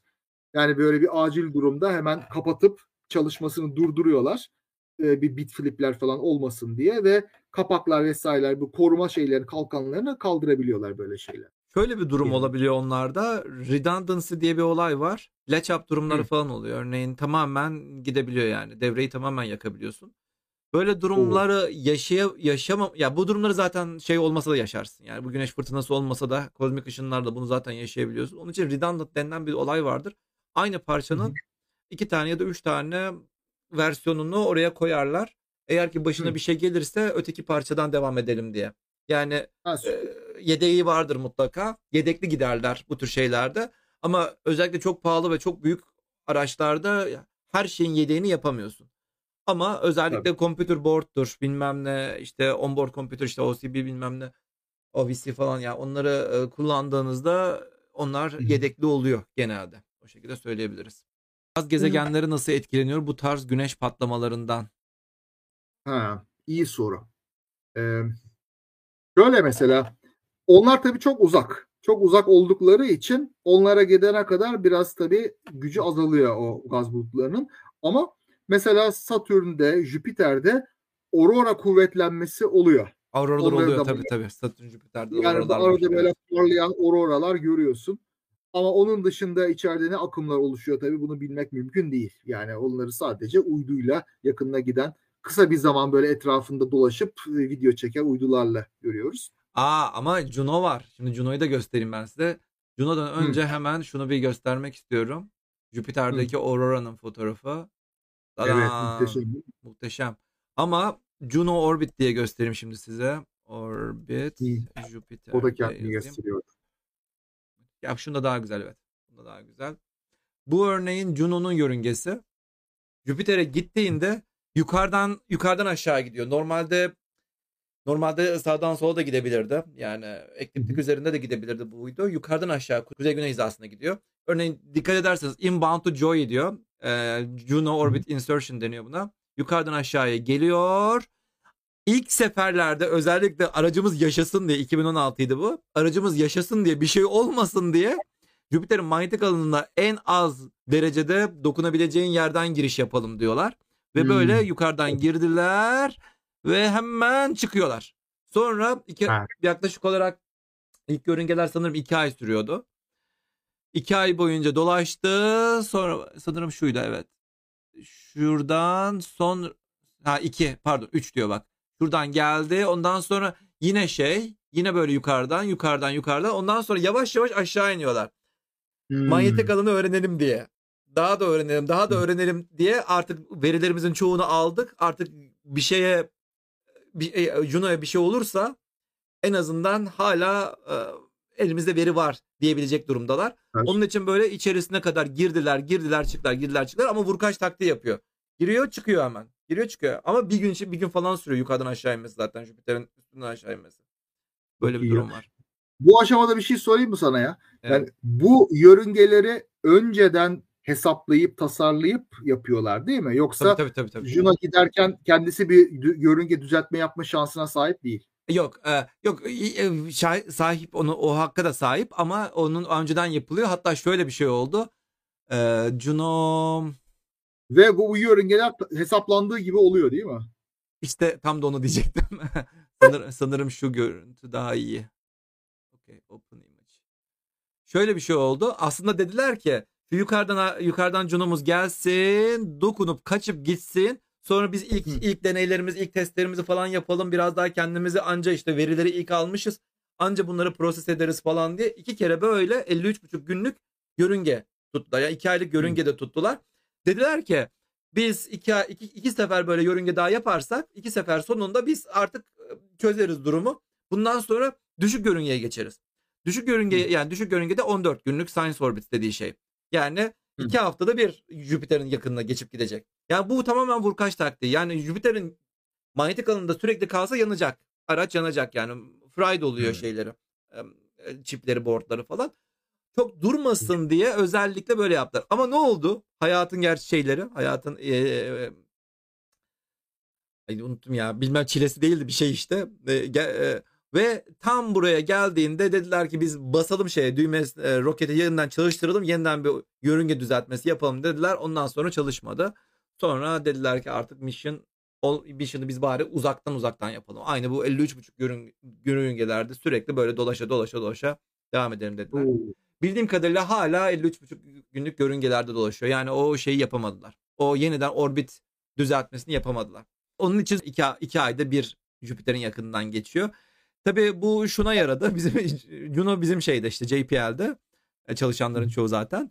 E, Juno'dakiler e, böylelikle mission extension almak zorunda kaldılar. Düşünsenize şurada Hmm. görüyorsunuz kaç tane şey var yani. Evet. Kaç tane böyle 14 günlük yörünge var ve sen bu her bir yörüngeyi ekstra şeyle ekleyeceksin yani. iki haftada bitmesi gereken bir şeyi sen iki ayda bitiriyorsun. Doğal olarak ekstra Oo. 6 hafta, 6 hafta daha eklemiş oluyorsun. E bu da şeye dönüşüyor doğal olarak.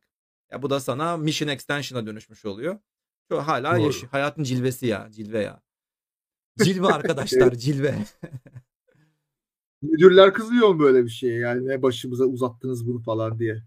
Ya bu şöyle bir sorun oluyor bu tür şeyler. Normalde iş bitecekken ve bundan sonra başka bir misyona geçebilecekken misyon Ha. uzamak zorunda kalıyor. Doğal olarak en az birkaç milyon birkaç 10 milyon dolarlık ekstra bir maliyete dönüşüyor. Çünkü extension almışsın Hı. yani.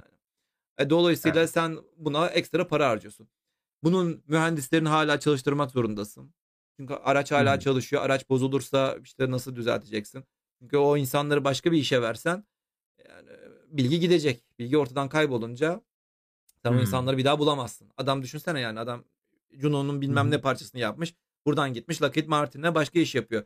E Juno'ya bir şey oldu. Sen diyemezsin ki ya benim şurada iş şeyim var gel atla şunu bir tamir et falan diyemiyorsun. Çünkü adamın başka işim var diyor. Hmm. Burada, da böyle sorunlar olabiliyor. Evet. Evet. Ee, şuradaki İşi bırakmaması için tabii gözünün içine bakıyorsundur. nasıl? Mission İşi bırakmaması için diyorsun gözünün içine bakıyorsundur. E, ben, bu benim konum değil ama benim o da arkadaşım örneğin bu konu Juno'cuydu. Juno çalışıyordu. Heh. Yani böyle şeyler var yani. Mission böyle extension alabiliyor. Evet. Okey yani Evet. bu dünyadaki etkileri bunlar. Ha, şimdi dünyaya biraz daha böyle incelikli etkisi de olabiliyor bunun. Yani bir spekülasyon olarak diyeyim e, iklime etkisi olabilir bir ölçüde güneş döngüsünün.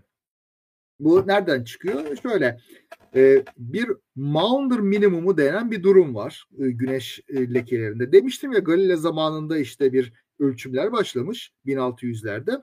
Ama ondan sonra 1600-1720 arası pek bir şey yok. Yani insanlar bakıyorlar ya nerede bunlar diye. Yani Galile gördü biz niye göremiyoruz?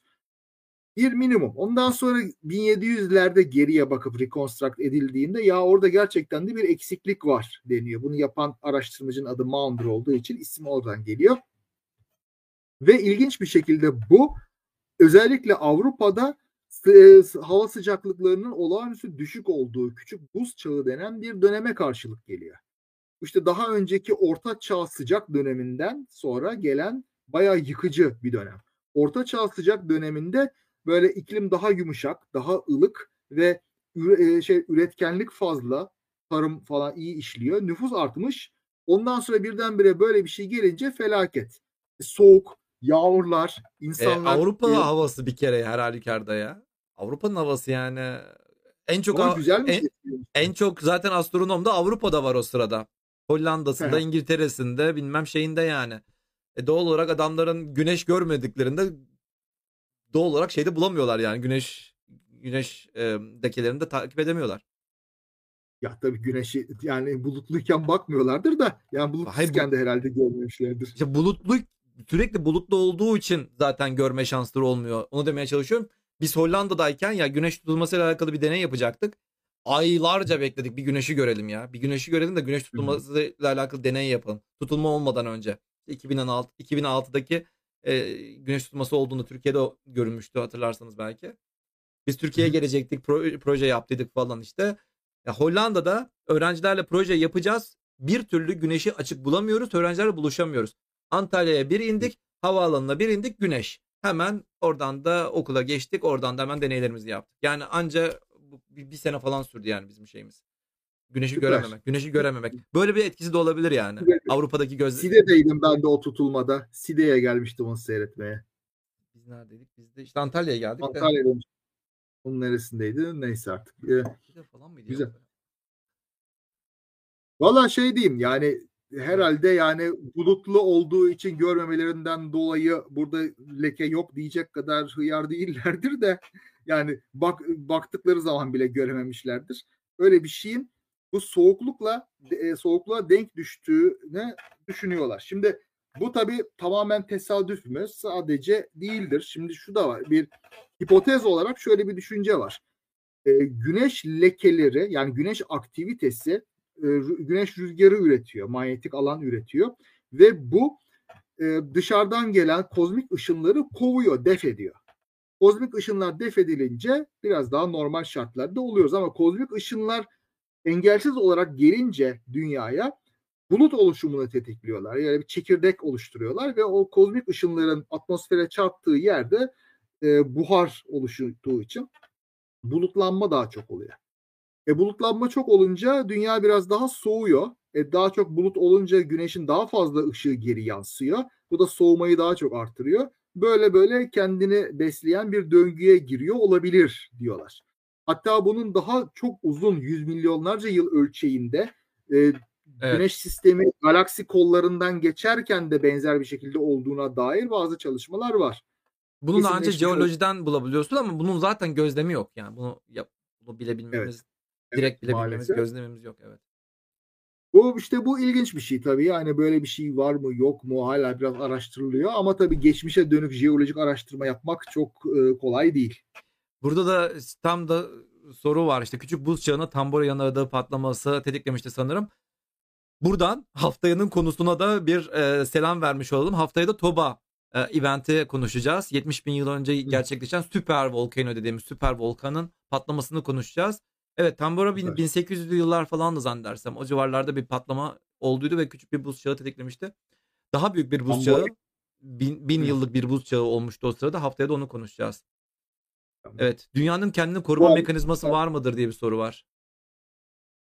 Yani kendini koruma değil ama bazı şeyler başka şeyleri tetikliyor ve aslında dengeli bir e, feedback döngüsü oluşabiliyor bazen ama onun bir garantisi olduğunu düşünmüyorum da. Yani tabii bir Gaia hipotezi vardır. Yani dünya sanki canlı bir varlıkmış gibi kendini düzenler her zaman. e, ama e, tabii yani bir bilinci yok dünyanın veya kendini korumak üzere evrilmiş bir şeyi de yok. O yüzden garanti veremeyeceğiz. Biz yine dünyaya iyi davranalım. Dünya aynen öyle yani dünya zaman gelecek. Ya biz dünyanın çok şu anda bizim biz bu zaman için sanki evrimleşmiş canlılar olduğumuz için yani bugün mutlu mesut yaşıyoruz ama 1 milyon yıl sene önce ya da 1 milyon yıl sene sonra aynı durumlar olmayacak büyük ihtimalle dünyada. Ve evet. öyle işte doğayı koruyalım, moruyalım falan filan. Doğa bu işte yani. Biz de doğanın parçasıyız. Doğa da bu. Yani olay budur. Evet Öyle. hocam. E, zaten yavaş yavaş da bir buçuk saate doldurmak üzereyiz. NASA'nın açıklaması vallahi niye ortalığı karıştırıyor? Abi siz çok ortalığı karıştırıyorsunuz. Niye? Ne, yani. ne yapıyoruz? Biz de böyle karışıyoruz. Yani, yapmayınız. tamam şeye geyiğe geçiyoruz şimdi. Ee, bak ne ama ne yazıyor işte NASA demiş ki manyetik alandaki ters kutuplaşma nedeniyle güneşin baş aşağı döneceğini duyurmuş. Güneş sistemi boyunca dalgalanma etkileri yaratacağı belirtildi. Birçok kişi paniğe kapıldı. Ondan sonra Kimse uzmanlar... de paniğe kapılmıyor. İnanın kimsenin paniğe kapıldığını duymadım da görmedim de. Nerede paniğe kapılan? Nerede? Var mı arkadaşlar aranızda? De, bak demin dedim ya güneş döngüsü sebebiyle 11 yılda bir güneşin kutupları değişiyor. Yukarı aşağı dönüyor. Olay bu. Evet. Yarım anlamış, yarım yazmış. Hangi gazeteci yazdıysa bunu. Bir de yukarıda polemik diye böyle haberler e, slash polemik. Şey de var zaten. Dünyanın manyetik e, kutuplarının da değişmesi var işte bu milyon yılda bir gerçekleşen falan. Aa işte bu, bu da bununla alakalı bir haberi okuyor ve diyor ki işte dünya tersine dönecekmiş işte. Güneş batıdan mı doğacak? Al bak işte yani bu dünya bu Evet başı korkanlar şey, böyle başı. buradan geliyor yani güneş batıdan doğacak. Dünya tersine dönecekmiş. Dünya tersine döndüğü için güneş bu sefer batıdan doğacakmış falan yani. Ama bak uzmanlara başvurmuşlar. Astrologlar neler diyor yani muhteşem. Dünya üzerindeki değiş aşırı iklim ve sıcaklık değişimleri, kuraklık ve sel baskınları, depremler ve volkan aktiviteleri, tsunamiler falan olabilir diyor. Yok artık. Ya yani. işte böyle şeye e, bütün tuşlara basıyor. Ondan sonra Aynen gerçekleşirse öyle. tamam ben basmıştım bu tuşa diyor. Ondan sonra iç açıcı bir durum değildir. Dünyada önemli olaylar tezahür edecektir. Tabii şey ben burada biraz makasladım. Tabii haberde gerçek astronomlardan da bilgi almışlardı. Yani ya olur böyle şey 11 yılda oluyor abartmayı falan dendiği de olmuştu. Ama bazıları atlıyor böyle sazan gibi. Aman çok büyük şeyler olacak diye öyle Evet. Garip garip.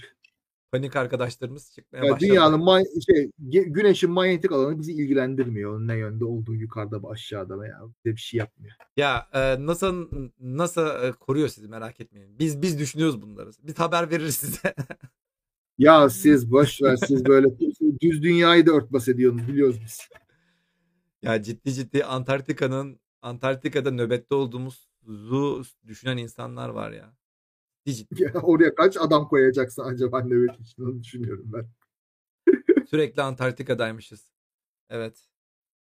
Bayağı soru biriktirdim ama e, şu son e, Schumann rezonansı nedir? Bu of. da bu da özellikle müzisyen bir e, bilim, bilindik bir müzisyen birisiyle Clubhouse'da karşılaştık vaktiyle. Ya dedi böyle hmm. böyle işte Schumann rezonansı var işte böyle NASA da bunu kabul ediyor. NASA da açıkladı falan filan. Ya diyorum ne yap ne açıklamış olabilir falan diyorum yani nasıl bir nasıl bir rezonansmış bu falan filan. Müzisyen yani sonuçta ve müzikle alakalı bir de NASA ile birleştirici bir şey de bulunca böyle bütün tuşlara bastı. Ben böyle kala kaldım yani. Ya bilmiyordum gerçekten yani Schumann rezonansı nedir yani. Bu kadar böyle bir şey olduğunu. Buyurunuz hocam. Schumann rezonansı. Valla işte sanatçıya saygımız büyük. O yüzden e, anlat, anlatalım. Ya şu var rezonansı diye bir şey var. Evet yani bu fiziksel bir şey. Yani nedir bu? Şu. Şimdi dünyanın bir kabuğu var bir de iyonosfer var. Bu kabuk ve iyonosfer aslında iletken gibi davranıyor ve sen bu arada bir radyo dalgası gönderirsen, radyo dalgası derken çok düşük frekanslı, çok büyük dalga boyunda. Bu nasıl olur? Mesela yıldırım çakar, şimşek çakar. Böylece atmosferde bir e, elektromanyetik dalga oluşur. Böyle binlerce kilometre dalga boyunda bir şey. Bu mesela dolaşabilir dünya içinde. İyonosferden yansır, yerden yansır öyle gider gider. Şimdi bazen ama mesela kendisine öyle bir denk düşer ki bir rezonans oluşur. Bu rezonans işte müzik aletlerinin içinde oluşan rezonans gibi. Yani gitara vurduğunda onun içinde sesin rezonansa gemisi iki ucunda büyümesi gibi. Mesela burada bir tane kahverengi olan şey fundamental mode. Şurada dünyanın solunda işte minimumda, sağında maksimumda böyle kendi içinde kalmış. bu dalganın genliğini gösteriyor. Elektrik dalgası yani elektrik dalgasının ne kadar genli olduğunu. İki tane maksimumu olabilir. O da kırmızı olan. İşte iki tane minimumu, iki tane maksimumu. Üç tane maksimumu olabilir. Ama kendi içinde kapanmış bir halka gibi düşün. Veya işte bunu tek boyutlu düşünmek istiyorsan gitar. Gitarın perdesine bastın ondan sonra bir de dın yaptın. Orada aslında duran bir dalga var. Ortada maksimum, birkaç tane maksimum, birkaç tane minimum. O iki ucu bir araya getirdiğinde dairesel bir şey oluyor. Burada olan da o. Yani normal elektriksel dalgaların e, dünya üzerinde devam edebilir olmasını sağlayacak dalga boyları bunlar. Bu dalga boyunda olduğunda kendisine uygun bir şekilde rezonansa giriyor. Yoksa kendisiyle etkileşiyor, sönüye gidiyor. Bu yaklaşık bunlar işte 7.83, 14.1, 20.3 gibi işte e, fundamental'lar gidiyor. Ama bunlar böyle katı sayılar değil. Çünkü iyonosferin ne kadar yüksekte ha, alçakta tabii. olduğuna göre bu değişebilir. Gündüz gece de değişiyor tabii. Tabii. Sürekli oynar. Şimdi bunu şuna benzetiyorlar. İnsan EEG, e, pardon, EEG'sinin evet üzerindeki dalga boyları işte insanın da EEG'sini beyin dalgalarını ölçtüğünde böyle 7-8 Hz gibi şeyler çıkar. Aa o zaman işte bu da Müzik dünyada ya böyle bir bağlantı yok. Oradaki o dalga boyunun senin EEG'ne uyması seni etkilediği anlamına gelmez. EEG'deki sinyal zaten senin bütün nöronlarının ortak gürültüsü. Bir stadyum dolusu insanın konuştuğu Hepsi zamanki uğultusu neyse EEG sinyali de o. Yani evet. orada bu seninle etkileşime girecek de sana bir şey yapacak diye bir şey kesinlikle yok. Son derece doğal, basit bir olay. Ama bunu bir büyütüyorlar işte. Bakıyorsun Twitter'da mesela ara Schumann rezonansı diye. Bana şöyle oluyor, baş ağrısı oluyor. İşte bizi ko- zihin kontrolü falan gibi şeylere bile bağlıyorlar. Veya işte Schumann rezonansını bozuyorlar. Özellikle harp falan gibi şeylerle. Böylece bizi huzursuz ediyorlar ve bizi rahatsız ediyorlar gibi böyle uçuk uçuk şeyler. Ya müthiş. Şey e, yani WhatsApp bize bir şey yapmıyor. WhatsApp gruplarında da çok çıkıyor ya bunlar özellikle bu tür şeyler. Ya hoş ben hiçbir WhatsApp grubunda değilim de, de yani bana başka yerden mesaj gönder işte hocam işte WhatsApp grubunda paylaştılar işte şöyle oldu da böyle oluyormuş da falan da filan da işte kendimizi kötü hissedecekmişiz bilmem ne bilmem ne falan filan. Yok böyle bir şey yok yok. Evet, evet bir sürü rahat olun. Rahat olun. Bir sürü soru da birikti hocam. Yavaş yavaş o zaman bu sorulardan yavaş yavaş alalım. Olur. Ondan sonra da Damla geldi yayına. Geliyor az kaldı. Dan dan dan dan dan dan. E, merak eden arkadaşlar. Evet e, Damla'yı da alalım birazdan. Şu son sorularımızı da alalım. Neymiş? Tamamdır. Aa şey var bak. Güney Atlantik anomalisinin sebebi nedir? Ha, ISS'te böyle bir ISS'te böyle bir durum var aslında. Ee, hemen Hı-hı şey yapalım. Ee, South Atlantic anomali diye bir şey var. Ya bu aslında evet. şey yapıyorlar. Böyle bir şey var. South var, Atlantic var, evet. anomali diye bir olay var. Yani, yani dünyanın normal manyetik alanında orada bir şey var. Bozuk, bozulma var. Orada da bir azalma var. Evet. Ve orada mesela parçacık e, düşmesi daha çok oluyor manyetik alan kuvveti az olduğu için. Demin demiştim ya şey e, şişe etkisi kuvvetli yerden geri yansır orada kuvvetli olmadığı için geri yansımadan atmosfere düşebiliyor. Evet bu da böyle bir şey. Ama nedeni nedir bilmiyorum. Yani şeyde Nedeni herhalde dünyanın ISS'te duymuştum ben de yani Uluslararası Uzay İstasyonu oradan geçerken bir şey oluyor mu? Ne yapıyorlar? Kapatıyorlar mı astronotlar? Hadi odalarınıza girin falan mı diyorlar bilmiyorum da. Ha işte bir şey vardı, orada evet. şey dedim ya alan kuvvetli olmadığı için daha fazla radyasyona maruz kalıyorsun. Dünyaya daha fazla yaklaşıyor alan kuvvetli olmadığı için. Hımm, dikkat et Parçacıklar dünyaya daha fazla yaklaşabiliyor. Manyetik alandaki enerji depolanabilir mi ya da bunu Nikola Tesla hiç düşündü mü? Tesla diye çok abartmayın. Tesla böyle biraz Tesla e, Tesla konusundaki fikriniz nedir? Onu da soralım. Bir fizikçi olarak. Tesla ya şimdi şöyle diyeyim istediğim kadar okuyamadım onu ama gördüğüm şu kendi reklamını çok fazla yapan biri yani şimdiki Elon Musk gibi aynı arabasına Tesla adını koyması da tesadüf değil. Yani, yani şöyle E, çok akıllı bir mühendis olduğu biliniyor Tesla'nın. Hiç onda bir şüphe yok. Fakir ölmüş ama ya yaratıcı. falan diyor. Ama çünkü çok böyle batık şeylere yatırdı parasını. Adam uçuk uçuk fikirler yok. Ölüm ışınları bilmem neler. Elektriksiz işte ya da işte e, havadan sinyal gönderme, havadan elektrik gönderme gibi uçuk projeler için hem yatırım aldı hem kendi servetini onlara harcadı. Bir yere varmayan şeylere gönderdi. Bu konuda düşünceniz nedir peki? E, wireless electric transmission dediğimiz bu Ya şu anda onun üzerinde çalışılıyor ama o zaman biraz erken bir projeydi. Peki gerçekten yapılıyor. yapmış olabilir mi öyle bir şeyi? Klasik Yapsaydı komplo teorilerinin herhalde. şeyi vardır ya böyle aslında o buldu da işte wireless ya kablosuz elektrik iletimine işte Edison daha galip geldi de şey yapamadı. Ya, Ya, Tesla'yı engelledi falan işte. Mağduriyet Benim- edebiyat, benim- klasik mağduriyet edebiyatından yararla yürümelere Benim- çalışılan Benim şeyler. böyle şeylerde şudur.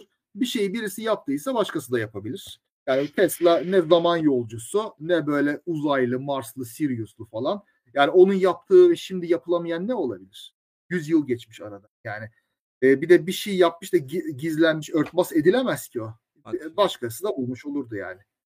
yani ne var yani bayağı akıllıca şeyler yapmış, güzel para da kazanmış ama ondan sonra böyle abartılı hikayeler yazmayı çok seviyor. Biraz kendi efsanesini o şekilde oluşturuyor. Bak Te- Tesla reisçiler hiç bunu kabul etmiyor yalnız. Yok hocam Evet, abartmayın kendi evet, reklamını tabii yani. yapan filan. E, Allah kabul etsin ne diyeyim. Yani. O- o, o, yüzden ya ama şimdi manyetik alan depolanabilir mi? E, depolanır yani manyetik malzeme içine Aynen enerjiyi ya. verirsin. Yani bir şey yaparsın, bir, bir bobin yaparsın, elektriği verirsin ama ne kadar depolarsın? Elektriği orada devam ettirdiğin sürece depolanır. Yani onu depolamanın pek çok bir anlamı yok Ha, doğrusu. o şekilde depolanma. Ben de diyorum manyetik alanı nasıl depoluyorsun? Elektrik olduğu sürece. Yani doğru doğru. kalı- Elektrik de kalıcı bir depoluyorsun tabii.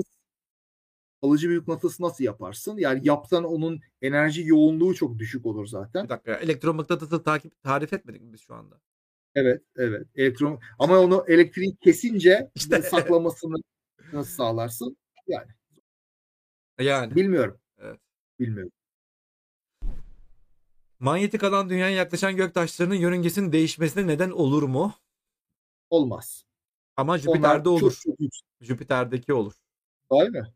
Yok Jüpiter'deki ya. Aa Jüpiter'in pardon ya kütle çekim olur ya. Jüpiter'in kütle çekiminden. Pa- pardon, pardon, pardon. Kütle çekiminden Yani kaynaklı. sonuçta milyarlarca tonluk şeylerden bahsediyoruz. Yani Aa, pek mümkün. aa, milyarlarca. Yani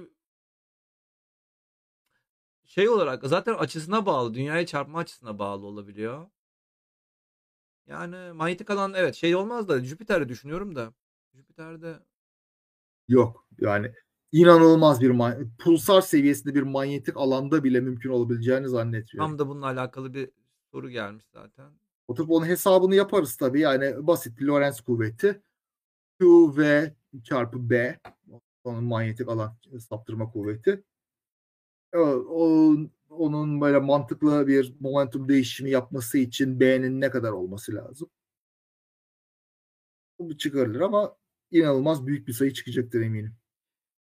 Çekirdeğinde demir olmayan gezegenler var mıdır? Eğer varsa bu gezegenlerde yer çekimi olmaz diyebilir miyiz? Yer çekimi. Konumuz yer çekimi değil bu arada. Çekirdeğinde demir olmayan gezegenler zaten gaz gezegenler. Jüpiter, Satürn, Uranüs, Neptün. Onlarda likit helyumla metalik helyum var.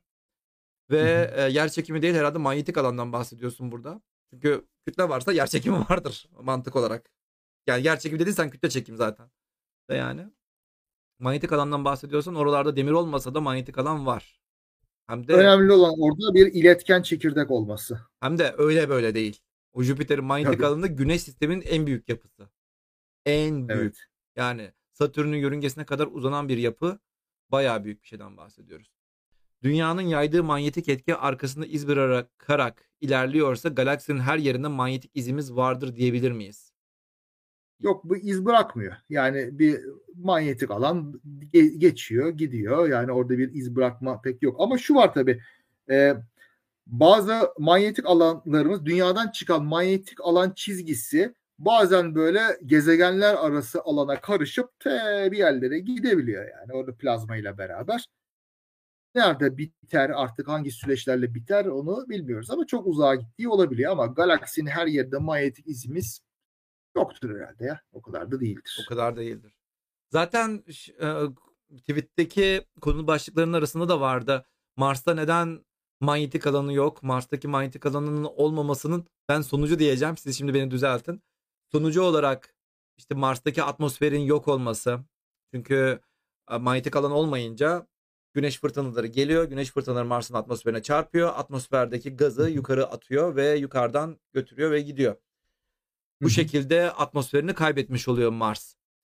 Ve bunun olmamasının sebebi de Mars'ın iç çekirdeğinin dönmemesi diye e, söyleniyor. En başından beri ta 4,5 milyar yıl önce Mars ilk oluşuyor. Oluştuktan kısa bir süre içerisinde evet bir manyetik alan oluşuyor ama ondan sonra birkaç yüz milyon yıl sonra o manyetik alan yok oluyor. Duruyor şey e, iç çekirdek durmaya başlıyor. Duruyor. Böyle bir sonucu Evet. var. Ee, öte yandan şey var işte e, Hatta orada da- bir manyetik alan yok ve bu gerçekten de e, bir takım işte atmosferin bir kısmını sür- süpürebilir ama bununla ilgili bir araştırma yapmışlar. Şeyde e, Mars Express'te işte İsveçlilerin yürüttüğü bir çalışma içinde ölçümler yapılıyor. Ne kadar iyon kaçışı olduğunu orada ölçüyorlar belli bir zaman içinde. Değişik rüzgar e, güneş rüzgarı şartlarında değişik e, durumlarda ne kadar ölçü e, kaybı olduğuna bakıyorlar. Ama buradan gördükleri güneş rüzgarının nispeten çok düşük bir etki yarattığı buna. Yani 3.9 milyar yıl içinde böyle binde 5 barlık, binde 6 barlık bir basınç kaybı sadece burada söz konusu. Yani e, sera etkisi için böyle bir bar falan lazım dünyadaki gibi yani. Dünyada da malum bir bara yakındır basınç. Yani bu binde beşlik falan gibi bir kayıp. Yani bu gezegenin sera etkisinin ortadan kalkmasına e, sebep olacak gibi bir şey değil gibi görünüyor. Yani şimdi burada bu tabii sürekli söylenen bir şey ama yeni çıkan çalışmalarda 2017'de ya- yazılan bir çalışmada böyle bir şey ola- olamayabileceği yani bu etkinin çok zayıf olduğu söyleniyor. Siz 2017 diyorsunuz. Ben Maven'ın gözlemini hatırlıyorum. NASA'nın misyonuydu. Hı O da Mars atmosferini inceliyordu. İşte How Mars Lost Its Atmosphere and Become Cold, Become a Cold Dry World. Burada da şunu bulmuşlar. Although the planet's atmosphere is presently losing about 100 grams per second. Saniyede Hı hı. 100 gram kaybediyor Mars'ın atmosferi. Tabii bunu böyle şeye doğru vuruyorsunuz. Yani uzun süreye vuruyorsunuz. Böylelikle çok daha fazla atmosfer malzemesi kaybetmesini açıklıyorlar. Hatta dolayısıyla işte atmosferi kaybedince bu sefer suyu da tutamıyor. Suyu da tutamayınca su da buharlaşıyor. Buharlaşan su onu da uzaya kaçıyor, gidiyor vesaire vesaire. Böyle bir Burada e, şey. diyor mu yani bu ömrü içinde bu e, onu götürmeye yetiyor muymuş? Yani Aa, dur bakalım. içinde Mars once had? Mars once had a strong magnetic field like Earth does now, produced a dynamo effect from its interior heat. But as the smaller planet cooled, Mars lost its magnetic field sometime around 4.2 billion years ago. Zaten ilk başlarda işte o kadar geriye gidince işte 100 gramdan ama her zaman aynı değildir büyük ihtimalle. Bugün itibariyle 100 gram. Çünkü az olduğunu, az Yani madde eskiden olduğundan dolayı daha fazla madde olursa daha fazla maddeyi kaybediyordur o zamanlar belki de. Böyle bir şey. diye Ama burada tabii yani o saniyede 100 gramın ne ka- ne kadarlık bir sürede bütün atmosferi bitirdiğine dair bir şey de söylememiş ama neyse. Ama dediğim gibi yani bu çok çok şey yani. Bu bugünün verisi.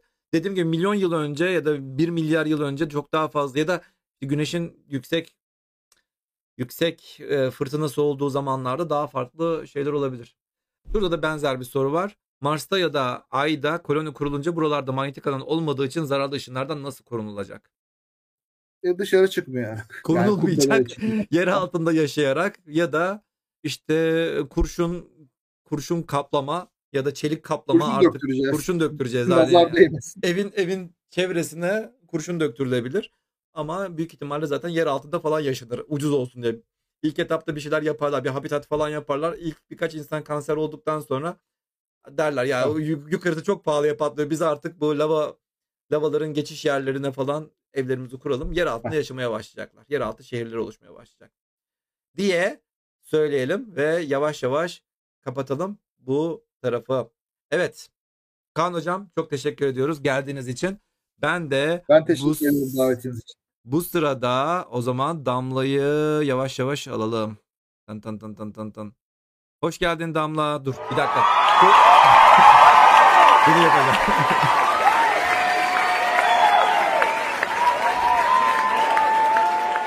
Hoş geldin Damla. Ve Merhabalar, nasılsın? ko- Covid Merhabalar. Covid'in de ikinci günündesin aslında. Evet eyvah, ya, eyvah. bu arada evet, o yüzden sesim falan kötü. Bir de arada hapşırırsam ve öksürürsem kusura bakmayın çünkü bayağı ciğerlerimde yani aslında. Şu anda da terliyorum soğuk soğuk ama şey dayandım ya uyumamak için. Çok kötü halsizlik yapıyor bu arada Eyvah, gerçekten. eyvah, eyvah. Vallahi Evet yani böyle şey e, böyle durduğuma bakmayın. Nasılsınız bu arada? O çok uzun süre olmuş ya yayına geldi. Garip geldi. Değil mi? Yeniden başladık. Ee, Dam- şöyle bir durum var ee, Kaan Hocam. Damla'yla biz e, programlara onun, onunla beraber başladık 3 sene önce. Şu anda 97. programdayız. Bu devam ediyor aslında. Devam edeceğiz. Bravo. Saatleri uyuşmadığından dolayı Damla Evet. e, bir, bir miktar ayrı kalmak istedi. Onun için e, böyle bir durum Evet. oldu şu anda. Ve Ama geleceğim ara ara yine. Konuk şey gibi arada böyle gire girerim diye. Bir de geçen hafta hocam bu arada çok memnun oldum tanıştığımıza. Ben de öyle çok memnun teşekkür ederim. Ha, harikaydınız yine. Ee, ben de şey chatte yazışıyorum yaz, yazdığım insanlara falan da teşekkür ederim evet saçımı boyattım bu.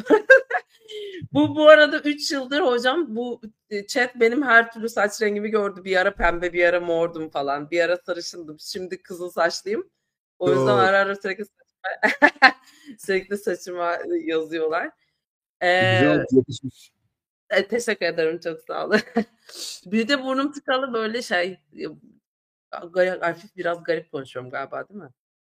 Ya biraz biraz Em, biraz sesinde bir e, şey var ama e, yok şey problem yok tabii. O tamam. zaman o Teşekkür zaman ederim. o zaman şöyle de bir durumumuz var. Arkadaşlarla özellikle Arda Kan Menteş sağ olsun bir e, bir şey hazırladık senin için. Bir şey hazırladık. Yine kelimeyi bulamadım. Küçük bir video hazırladık. Onu o zaman yavaş yavaş başlatalım. Hazır mısın? Hazır mısın? Hazırım.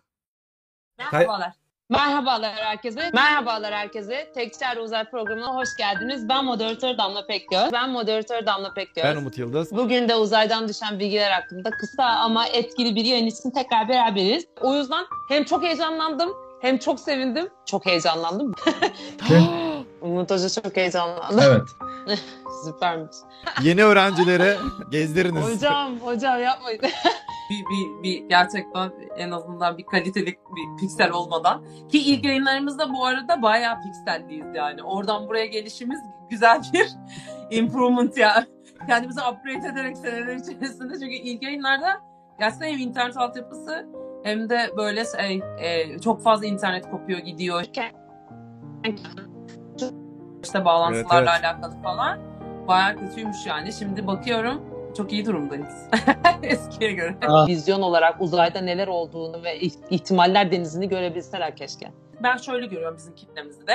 Gerçekten bir noktada oldukları bölgeden kendilerini kurtarmış. Belki çevrelerine de bu bilgiyi yayabilecekleri birer ışık onlar bizim için. Yani biz bu bilgiyi onlara aktardığımızda o gidip başka bir arkadaşına, izlemeyen bir arkadaşına söyleyebilir, ailesine bunu aktarabilir. Benim bütün amacım bu yayınları yaparken gerçekten bu. Buradan bir şey öğrenip birine aktarabilir mi? Aktardığında onda da bir ışık yakabilir mi? Bütün bu soruların temeli de o aslında. Sizden bir şey öğrenip ya da bir umut varsa onun bilgisini alıp o umutla yaşayarak heveslenmeleri. O yüzden tekrar böyle hani size devredeceğim lafı ama temeli aslında buydu. Çok kıymetli bütün bilginin, bütün deneyimin burada aktarılması. Ne düşündüğünüzün, ne planladığınızın da bizim için önemi aslında buradan diye bitirdim. Hocam çok teşekkür ederiz. Çok teşekkür ediyorum. Çok teşekkürler. Lütfen videomuzu beğenmeden de bu yayından gitmeyin. Görüşmek üzere. Hoşçakalın. Bay. İyi akşamlar. Hoşçakalın. Ay beni ağlattın. dedim, dedim ağlatayım.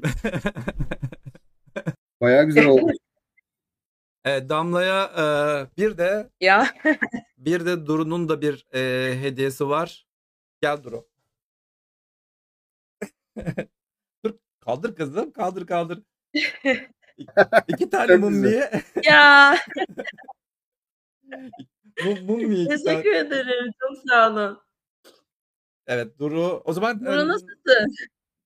Duru duyamıyor. Ha Duru dur. kulaklığı vereyim sana. Duyuyor. Şu anda duyuyor. duyuyor. Hadi beraberce üfleyin bari. Ya bu Hadi. pastayı kim yiyecek şimdi? Esas bunu damlası nasıl yiyeceğiz? e bıçak getirmiş. yer bence damla yerine. Çatal getirmiş. Kızım çatal getirmiş. Ben de getirmiş. olacağım şimdi burada. Tamam. Bıça bıçağı kesemedik ama e, o zaman şey yapalım. Al sen ye. Ye. Kızım, Diyetteyim ben. Tamam biz sonra biz sonra yiyeceğiz. Al tamam. Bir tane o zaman bir tane ye. Ondan sonra bir tanesini bir tane. Bir tane hadi. Bir tane ye. Bak gidecek şimdi en şeyinden yiyecek. Üstündeki beyazdan yiyecek. Ay kırmızıdan yedi. evet. Tamam o zaman teşekkür ediyoruz. Teşekkürler hadi. Durucum teşekkür ediyorum çok pasta için. Çok sağ ol. Duymadı yine beni galiba değil mi gitti o sırada? kızım? tamam tamam. Tamam. Ortalık karıştı. Evet duygular sel şu an. e, Aa, evet hocam ben size dedim ben o gün tweet atarken bile ne kadar kötü oldum yani sonrasında. Çünkü hani o gün de söylemiştim. Ay, yine ağlamadan söylemek çok zor olacak ama ya 3 burası benim için e, gerçekten böyle evet burası bir aile. Hocam Kaan hocam evet, evet. yani biz Hı. 3 sene ön 3 seneden beri sürekli bu programı yaptığımız için yani artık bir aile haline geldik. Zaten Tekçar Uzay değil, Team Tekçar Uzay. Yani oradaki team kelimesi havadan gelmiş bir kelime değil. Biz gerçekten burada bir takımız. Ve işin güzel tarafı bu arkadaşta çok fazla böyle genç arkadaşımız var. Özellikle e, ortaokul olsun, lise olsun, üniversite olsun böyle sürekli bizi dinleyen arkadaşlarımız var. Onların yanında e, ilgililer yani okul okulda okumayıp da ilgilenen insanlar da çok fazla. Yani bu şekilde bir e, kitlemiz var. Dediğim gibi biz bir takımız ve bu takım olduğumuzdan dolayı da bu arkadaşların böyle daha çok uzayla alakalı bir şeyler yapmalarını, gelecekte bir şeyler yapmalarını hedefliyoruz. Bu şekilde başladık gidiyoruz işte. Çok Evet, güzel. evet, ya- Tebrikler. Elinize ağzınıza sağlık. Siz de böyle bir şey, duygusal ana denk geldiniz. Benim yani şöyle e, gerçekten 3 sene önce Umut Hoca ile bu şeye başladığımızda serüvene başladığımızda ben bu kadar çok iyi, değerli insanla tanışacağım ve bu kadar çok şey öğreneceğim hiç aklıma gelmezdi. Çünkü biz başlarken böyle haberleri konuşuruz. İşte bir şeyler olur kendimizi geliştiririz falan diye düşünüyordum. Ama 3 senede 90'dan fazla program yaptık ve her defasında bambaşka uzmanlarla ve hocalarla tanıştım ben. Ve çok güzel her defasında çok yani yayınları böyle dinlerken ki hala yayınları dinliyorum. Sürekli bir şeyler öğrendim. Benim alanımın çok dışında aslında. Çünkü ben iletişimciyim normalde, normalde reklamcıyım yani. Ama böyle hobimi bu kadar ilerletmiş olmak 3 senedir gerçekten her cumartesi günü burada olmak, bir şeyler öğrenmek. Umut Hoca sağ olsun bu arada bu kapıyı açtığı için ve bana güvendiği için benim için çok kıymetli. Böyle bir anda bu kadar topluluğun içerisinden ayrılacak gibi hissediyor olmak beni biraz üzdü ama tabii ki buradayım yani böyle hoşça kal demiyorum. Tabii. Ama böyle teşekkür ederim video için de harika olmuş ya ağlattınız beni. Zaten ne kadar ağlatabilirsek diye uğraştık. Ya gerçekten en baştaki e, şey kötü konuşmalarımdan en sondaki en iyi konuşmalarıma kadar süreci çok güzel anlatmış. Herkesi çok seviyorum. Bütün ekibi de çok seviyorum. Sonuna kadar da sizi desteklediklerine eminim bu arada. E, ben de herkesin emeklerine sağlık diyorum bu arada. Bu zamana kadar hep beni destekledikleri için her türlü yorumda. E, çok sağ olun. Ama yeni programların da harika olacağını biliyorum ben bir taraftan. E, çünkü yani Umut Hoca ile konuşuyoruz. O yüzden o tarafa dair de umudum çok. Arada geleceğim yani. Benden öyle kolay kurtulamazsın. Yok zaten e, her harika her zaman bekliyoruz. O zaman e, çok teşekkür ediyoruz gerçekten bugüne kadar yaptığın her şey için. Hem teşekkür ediyoruz. Bundan sonra yapacakları için de şimdiden e, teşekkür edeyim. yani bu şekilde bu şekilde e, şey yapmış olayım. Evet, e, çok sağ olasın. E, bu arada o zaman istersen küçük bir sonraki programımıza gelecek diğer e, hostumuzun da aslında şey ismini söylesek mi ki? Ee, bence söyleyelim ya. Böyle şey ben tacı devrediyormuş gibi olurum değişik. Aynen biraz öyle olmuş olacak. Aynen öyle olacak. Evet, e, bu- bundan sonra haftadan itibaren tın tın tın tın tın tın tın tın tın tın tın tın. Da davulları çalıyor. Ya her şey ya efektler buldum biliyor musunuz? Siz şu anda o efektleri duyamayacaksınız ama e, şu anda böyle efektler falan bulmayı öğrendim. Çünkü e, şu şekilde yap- yapmak için ama neyse sen siz duymuyorsunuz bunları tabii ondan dolayı. Evet, Şu anda çığır, oraya. çığır, çığır sesi var. Bunu öğre- bunu bunu bunu bunu öğreneceğim. Sizin de duymanızı sağlayacağım. Ee, evet, bir sonraki e, programımızda artık. Mesaj geldi. Hocam şimdi söylemeyin dedi. Ya. Ama hocam o zaman ilk yayına tekrar geleceğiz mecbur. Yapacak bir şey yok. Söyle, söyleyeyim, söyleyeyim mi? Söyleyeyim mi? Dur ya şimdiden ya ismini söyleyeyim. İsmini söyleyeyim en azından mı? Söylemeyeyim mi? Açabilirsin aslında Ben- şey. Hocam Ben vallahi karışmam. daha söylemeyin diyor. Tamam o zaman. İsim söylemiyoruz ama hafta içerisinde sanırım bir e, tweet at- atarız yavaş yavaş. Yavaş yavaş. Yeni yeni, Heyecanı- yeni bir host. Aynen. Kendisi de heyecanlanmış ondan dolayı söylemeyin diyor. Yüzüncü yayına gelir miyim? Gelirim tabii ki. Yüzüncü yayında ne Ee, yapacağımızı yüz- hala bilmiyorum. Yüzüncü yayını konuşalım. konu- konu- konuşmamız lazım. Hocam Discord'da, yüzüncü yayında tribute, tribute yapalım işte. Bütün yayınları şöyle bir özeti. Discord, sonra- Discord'dan falan bir şey yapalım o zaman. Discord'da bir Tabii, karar Discord'da verelim. Bir, bir şey yapalım. Aynen. Bir şey yapalım Discord'dan. Evet. eee, Okey. bazı bazı şeyler var. Bazı tahminler var şu anda.